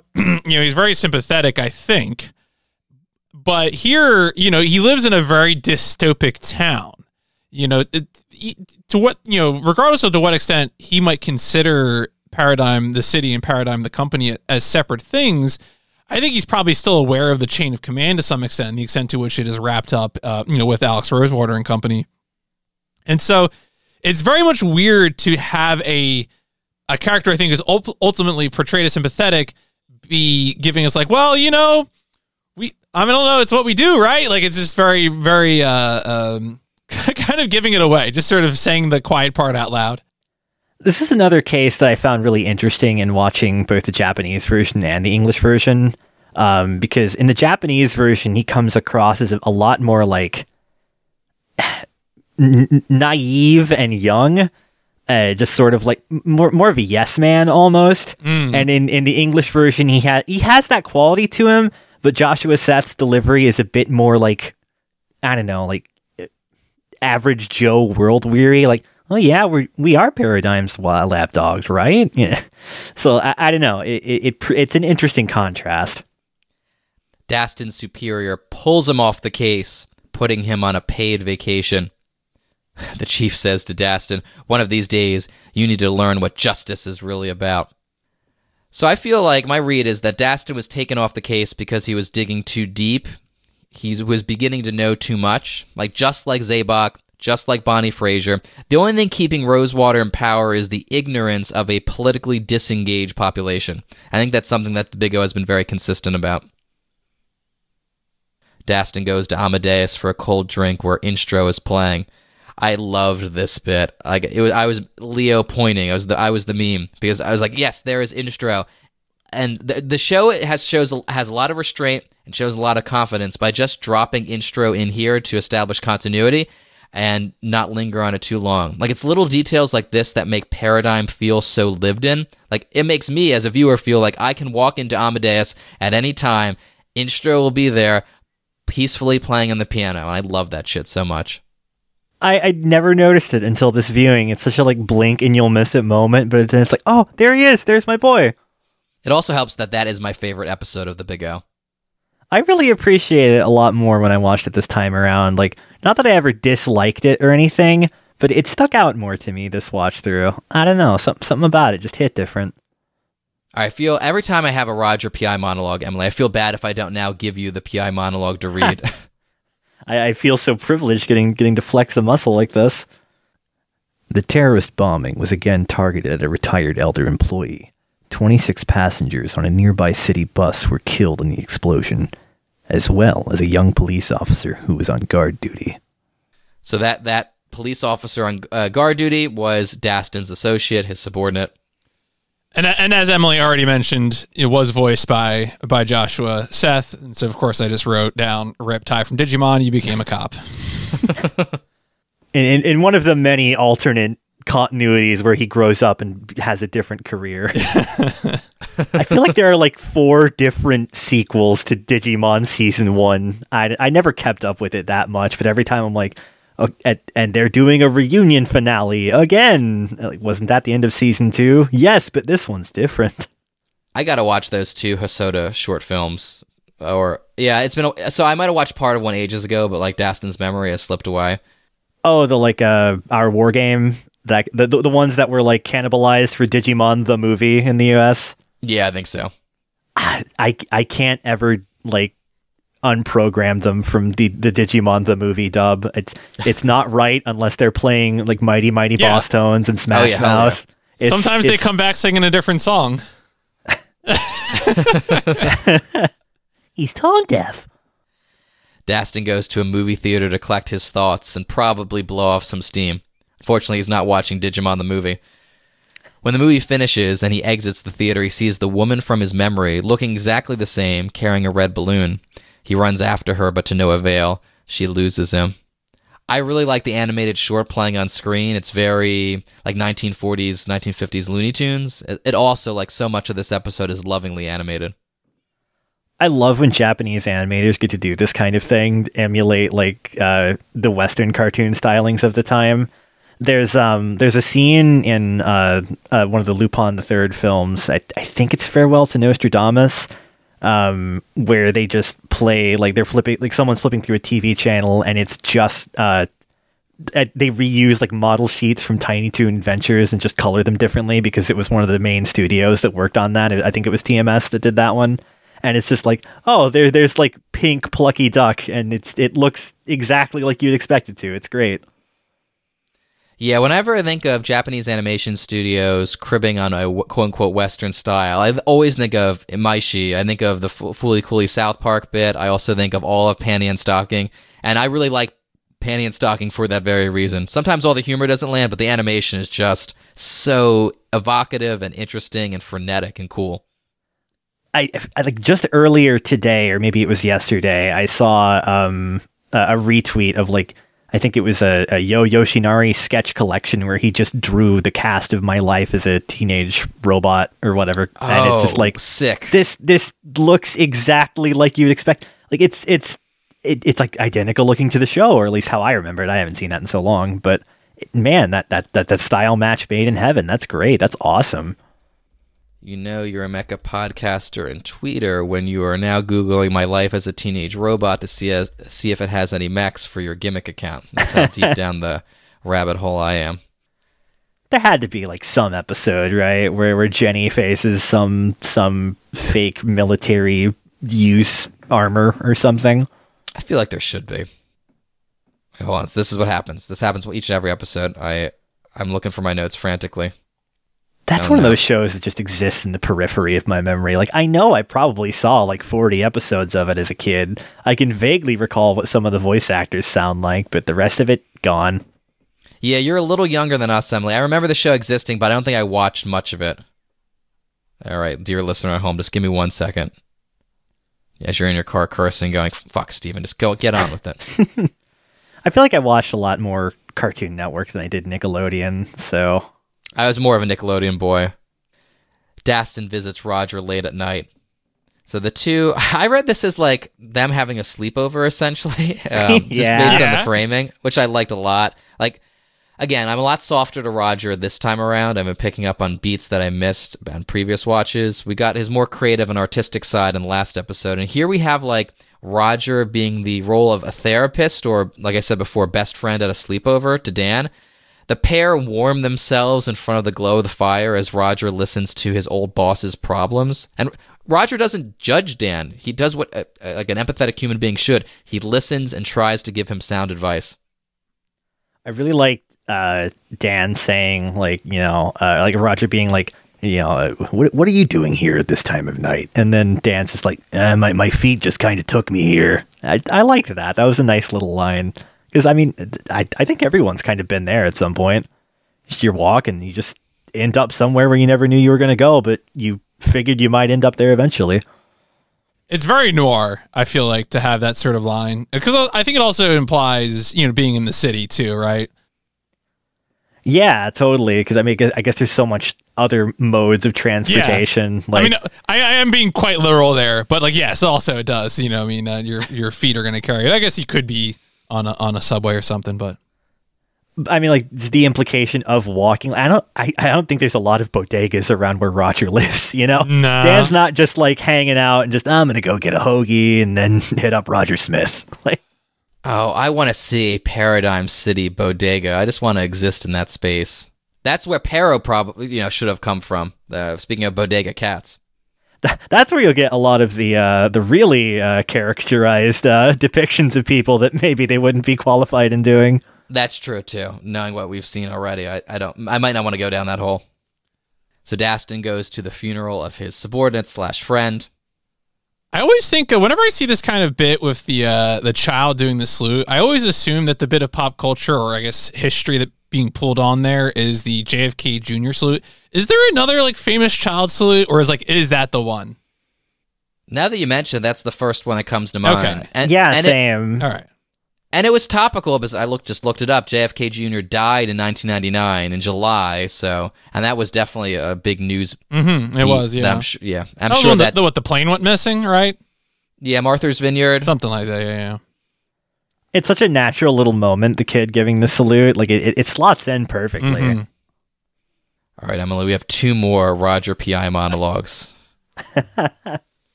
Dastun returned to duty several days later. It was highly irregular, but no one voiced any complaints. In this city, the decisions handed down by a certain man are law. But at this point, I don't really care. I'm just doing my best as a pro. The woman Dastun saw, even if she's really an illusion, he probably has to find an answer that'll satisfy him. Roger and Dastun confer at a heavily guarded amusement park. Dastun says Oliver Garland, senior member of the Justice Department, will be giving a speech tonight in front of some children. He represents the management of the amusement park, I hear. What a weird premise. I don't know what's I going know. on here. yeah, that's really. Oh boy, a Paradigm City official! oh, let's go. Let's go to the speech, Daddy. I just want to hear the speech from this old man. The amusement park park operator. Yeah, the, I, I mentioned uh, Big O Mad Libs before in reference to the Konaka Penned episode 7, and this definitely feels like it. Let's just grab some things and put them together. Dastun says all we can do is faithfully carry out our duties. Roger says that's something that's never changed about you. Like uh, naturally, what we know about Roger, he would disagree. He couldn't march lockstep with the police. He quit, presumably on ethical grounds. I would like a little bit more into that, like a little bit more um, exposure into actually what happened there. But he thought he could do more good working on his own. But it's also worthwhile to note that Roger's not an entirely independent agent either. Like Roger, whether he acknowledges it or not, usually ends up working for or with Paradigm in the end. Like more often than not, he's an extension of the police, even though sometimes he is wo- working at cross purposes, which I think the show is aware of. It's just, um, I, I wonder if Roger is going to come to that realization. He definitely feels like a like a like a specter from Mass Effected times or something. You know, sort of a, an extra legal cop. That's really like the crux of like mecha podcasting, though. We're just always dealing with cops in one form or another. Like how much? How much does like the public know about negotiators? Like no one ever asks him for like a badge or anything. It's just just having the, the nebulous title of negotiator just grants you like infinite like governmental privilege. It's like a license to kill is like a bond thing. I asked that question before. Are there other negotiators? Like, is there a guild? I want, I want the the side story of like the guild of calamitous intent, but the guild of negotiators. I want to know what the bureaucracy governing this institution is. I really liked the idea of a Cowboy Andy episode, but with a Oh, negotiator. yeah. Like when I heard that, I was like, "Yes, that would be perfect! Holy shit!" You know, I he would be thinking- so annoyed, like like he was with Beck. He would feel that they were a fraud compared to him. I was oh, thinking that oh, earlier that would when be a great about Beck. episode, though. If Beck was like tried to be a fraudster negotiator, like he puts on a wig or something, he's like, "Oh, I'm I'm the top negotiator." Like he stages like a a, a, a some sort of crime and has like T Bone and Dove play his his clients and try to get clout from it. Teddy Bomber is such a good episode. That's one like PMC has the joke like every time we turned on Adult Swim was always there's that same episode of Inuyasha. I had that same experience though with Bebop, and I feel like every time I turned uh, to uh, Adult Swim on at 2 a.m. it was always the Teddy Bomber episode playing. See, I don't know if it was ever a specific episode of Inuyasha for me, but I just remember the the the Fukai no Mori ending, uh, number four, just playing, is catching the credits of an Inuyasha episode every time I would ever have the TV on. Just wake that- up in a cold sweat and hear that Do As Infinity song. That memory is going to come back to you like Dastun one day, like 40 years from now, Emily. It comes back like every two months. I feel like I, I bring this conversation up with someone else, and they're like, "Yeah, no, totally. I remember. I remember the Inuyasha. Sesshomaru standing on the tree, and the and the and the winds blowing his hair. The credits are going by, and it says that this was done with Word Fit registered trademark. So Roger and Dastun they continue their conversation. I'm not gonna go through all of this verbatim because it's a lot to chew on. We got there was a real actress named Sybil Rowan.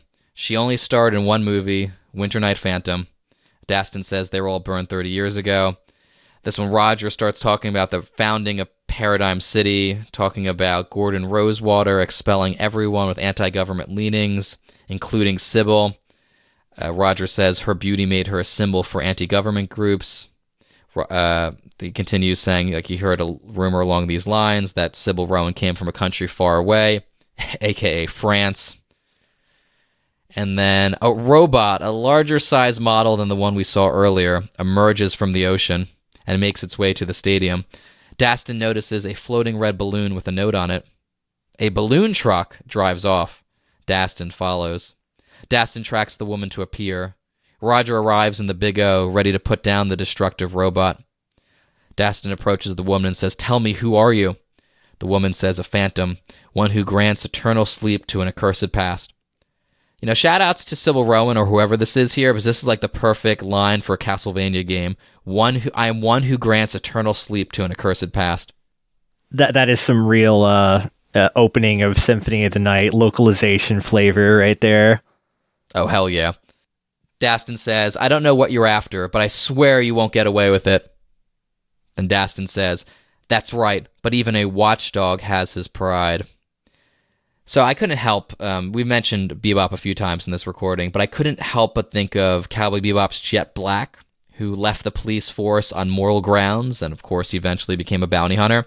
This episode really does feel a bit like an amalgam of Ganymede Elegy and Black Dog Serenade, two of my favorite episodes of Bebop.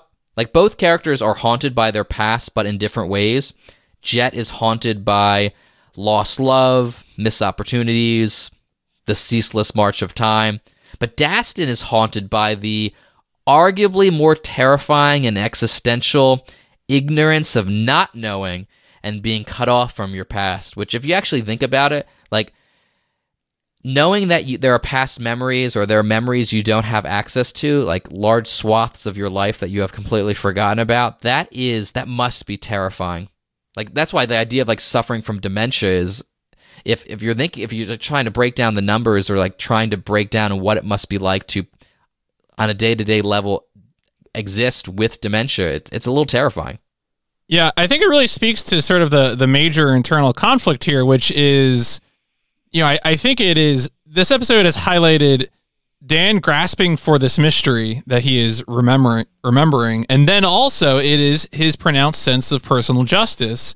And here here comes to a head. He has to, you know, choose to shoot her to enact his sense of justice at the cost of closing the door on learning more about this mystery, you know, which I think is why he the whole time has this incredible look of personal distress on his face because that is what he is going through. The the the the quote unquote facial acting, the, the animation in, in, this for for Dastun and and Sybil both are really uh, some of Big O's strongest here. We got a lot of good like manic, uh, silly expressions from Beck in the last episode, which were all very good but just the the heightened sense of emotion is is really amplified with with just the, the drawings of of Dastun in this. Just he he he looks like he is just in in pain, in conflict.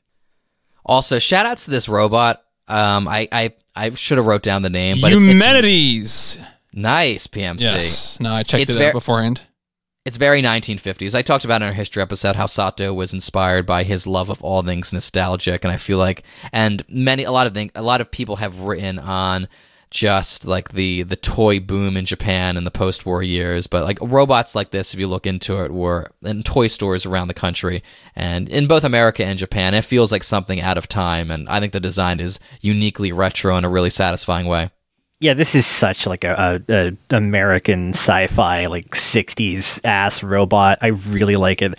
Like I said, when I was a kid, I, I just thought it was from a Toyman episode of Superman. Like it, it mm. fits in that vibe so flawlessly. That that nebulous like Gotham City. Maybe it's you know gangster era. Maybe it's modern day kind of time space. It's really nice the way they animate it uh, with its like extremely limited action figure sense of movement with its little claws and its little legs. Like the way the the smaller version crawls out of the church cellar door question mark uh, is really nice. It's it's a great design. Just the shots of it lumbering around especially in the amusement park just like have this great sense of childish wonder just this great like at toy box style uh, sense of play, honestly. It's great. It is also, of course, worth pointing out that the name Eumenides refers to the Greek deities of vengeance, which is certainly appropriate here, given that the conspiracy, uh, you know, uh, incorporates multiple women potentially, and also doesn't, you know, focus on vengeance. This is a front mission ass name for a robot. Oh yeah, absolutely. Hell yeah.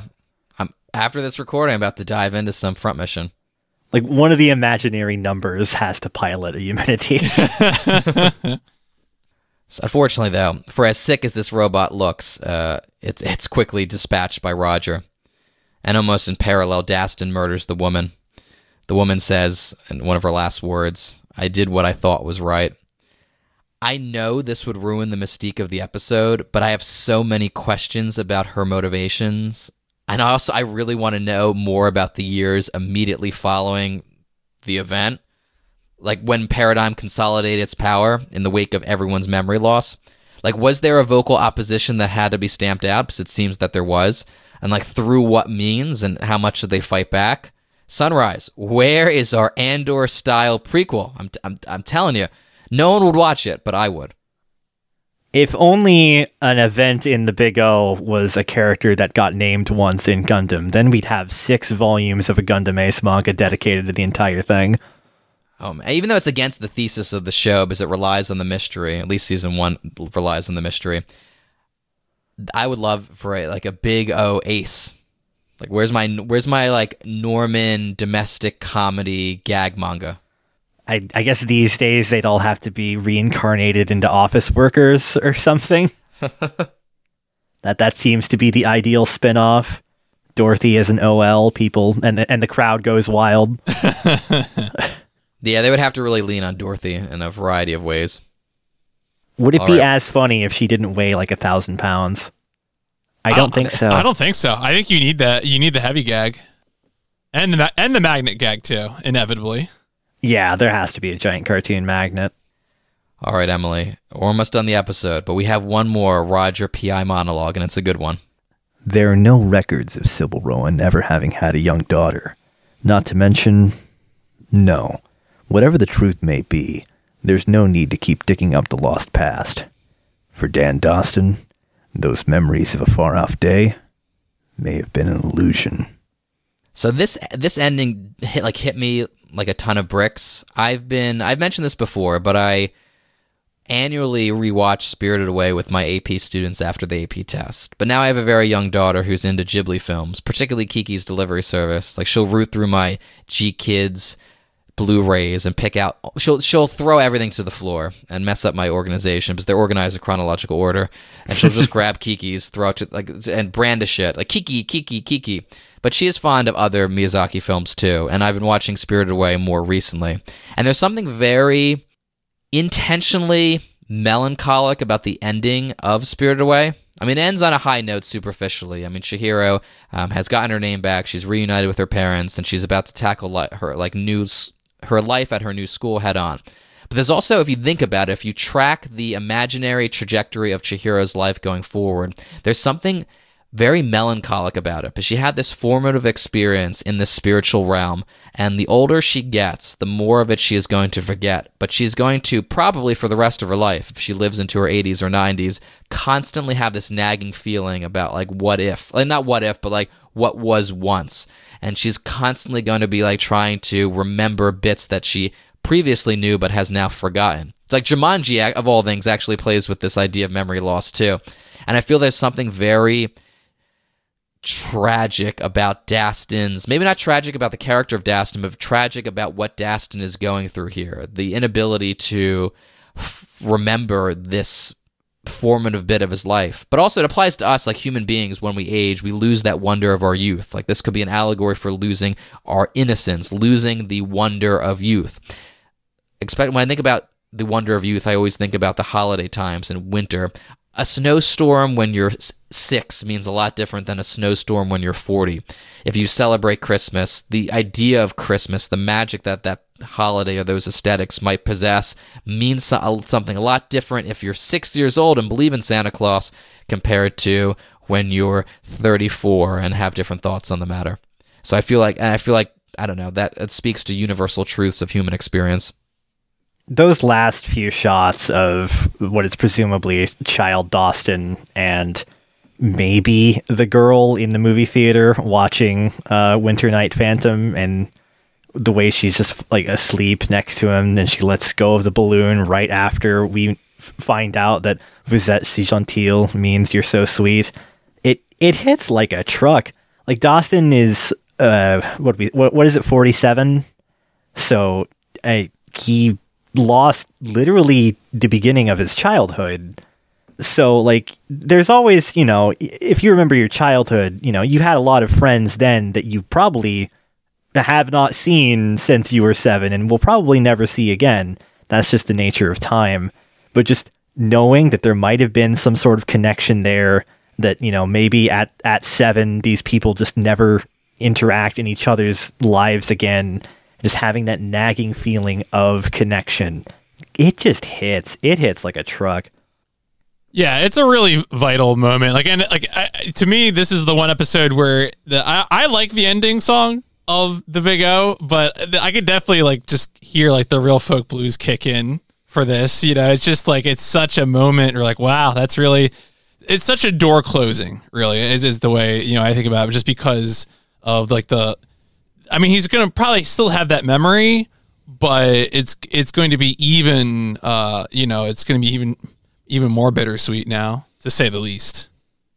Hell yeah! I think I think we have come to terms as a as a podcast recording crew. This is a this is a phenomenal discussion and a great episode, you two. I'm I'm very grateful to uh to to have been invited on and and of all things get to get to be able to be part of uh, the recording on my favorite episode because Winter Night Phantom I look forward to it every time. There's not a there's honestly not an episode of Big I dislike, but when Winter Night Phantom comes on, I I get so excited. I could watch it a hundred times, and uh, at some point I'll get there. All right. So before we depart for places unknown. Emily, tell everyone, promote yourself. Tell everyone what a fantastic Twitter follow you are and what you've been up to. So, uh, if you want to follow me, I'm at Space Queen Emily on Twitter. Uh, I've been watching a lot of uh, early 2000s like DigiPaint Super Robot shows. I, I wrapped up uh, Gravion, Gravion Zwei, and Dancouga Nova, which are all uh, directed by Masami Obari. And I've moved on to uh, the reboot of uh, Gaiking, which I've been watching. It's kind of like a it's it's almost like a boys' adventure show, kinda. I'm liking the tone of it a lot so far. Uh, I do a lot of, of sort of live tweet screenshot threads. Uh, it's it's what I really like doing. Uh, if you like me, if you want to hear uh, other stuff I'm on, uh, I, I had a stint on uh, the No Cartridge podcast where I've talked about things like um, Project A-ko, MD Geist, and we did a whole series on the woman called Fujiko Mine and uh, I'll be appearing again on that podcast soon to talk about something uh, that we haven't decided on yet, but it's another guest spot, so I'm going to plug it. Hell yeah. I look forward to listening to it. All right, speaking of looking forward to listening to PMC, hit a, hit our audience with a deluge of plugs. Yes, so there's a, a lot going on uh, as this is this is going out. Of course, if you want to support us, if you enjoy this, you want to support us the, the work that we're doing, you can uh, you know rate and review on your podcatcher of choice, your Spotify, your iTunes, whatever. We would love to see uh, you know, a written review out there. We are independent, so we depend solely on word of mouth to get the word out there in our words into people's ears. Uh, if you want to support us directly, there is patreon.com slash giant robot FM. We have a bunch of things going on over there. Uh, we have a patron exclusive Discord. We have a bonus podcast series uh, called Radio Free Mercury, where we have been covering uh, The Witch from Mercury on a week to week basis. Of course, uh, Emily was on a, a, guest of that series in the past. Uh, that's going to be, you know, wrapping up for a little bit soon, you know, as we're coming to the end of the first core of Witch from Mercury. We do have plans to fill that. So, you know, so if you are a patron, you know, stay tuned. There will be uh, plans for what we're going to do uh, between cores of Witch from Mercury. There are, there are thoughts. Uh, also, we have another podcast series that we do called Simulator, which is at a sort of premium $10 tier where we do give mecha video games the same treatment that we give mecha anime.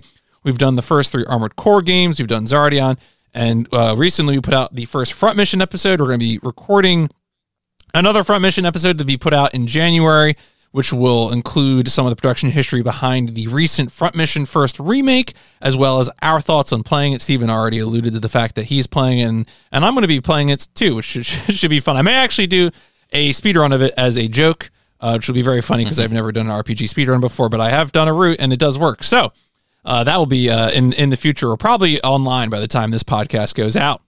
Uh, besides that, uh, I want to give credit to DuarfS for the graphics that we use. Credit to fretzl hashtag band fretzl for the music that we use. And I'm going to take one final plug, which is that reminder I will be playing Armored Core Project Phantasma for AGDQ 2023 on January 9th 2023, bright and early. I'll probably be talking about that more in the future, but uh, if that sounds interesting to you, it's the first time Armored Core will be at a GDQ, hopefully not the last, and I very much look forward to showing that off. All right, PMC, I, di- I dis- disconnected all our landlines in our fictional room here. I all the cell phones are off. There's no way anyone can contact us. Oh wait, for some reason I'm getting a Discord notification that has an audio jingle attached to it.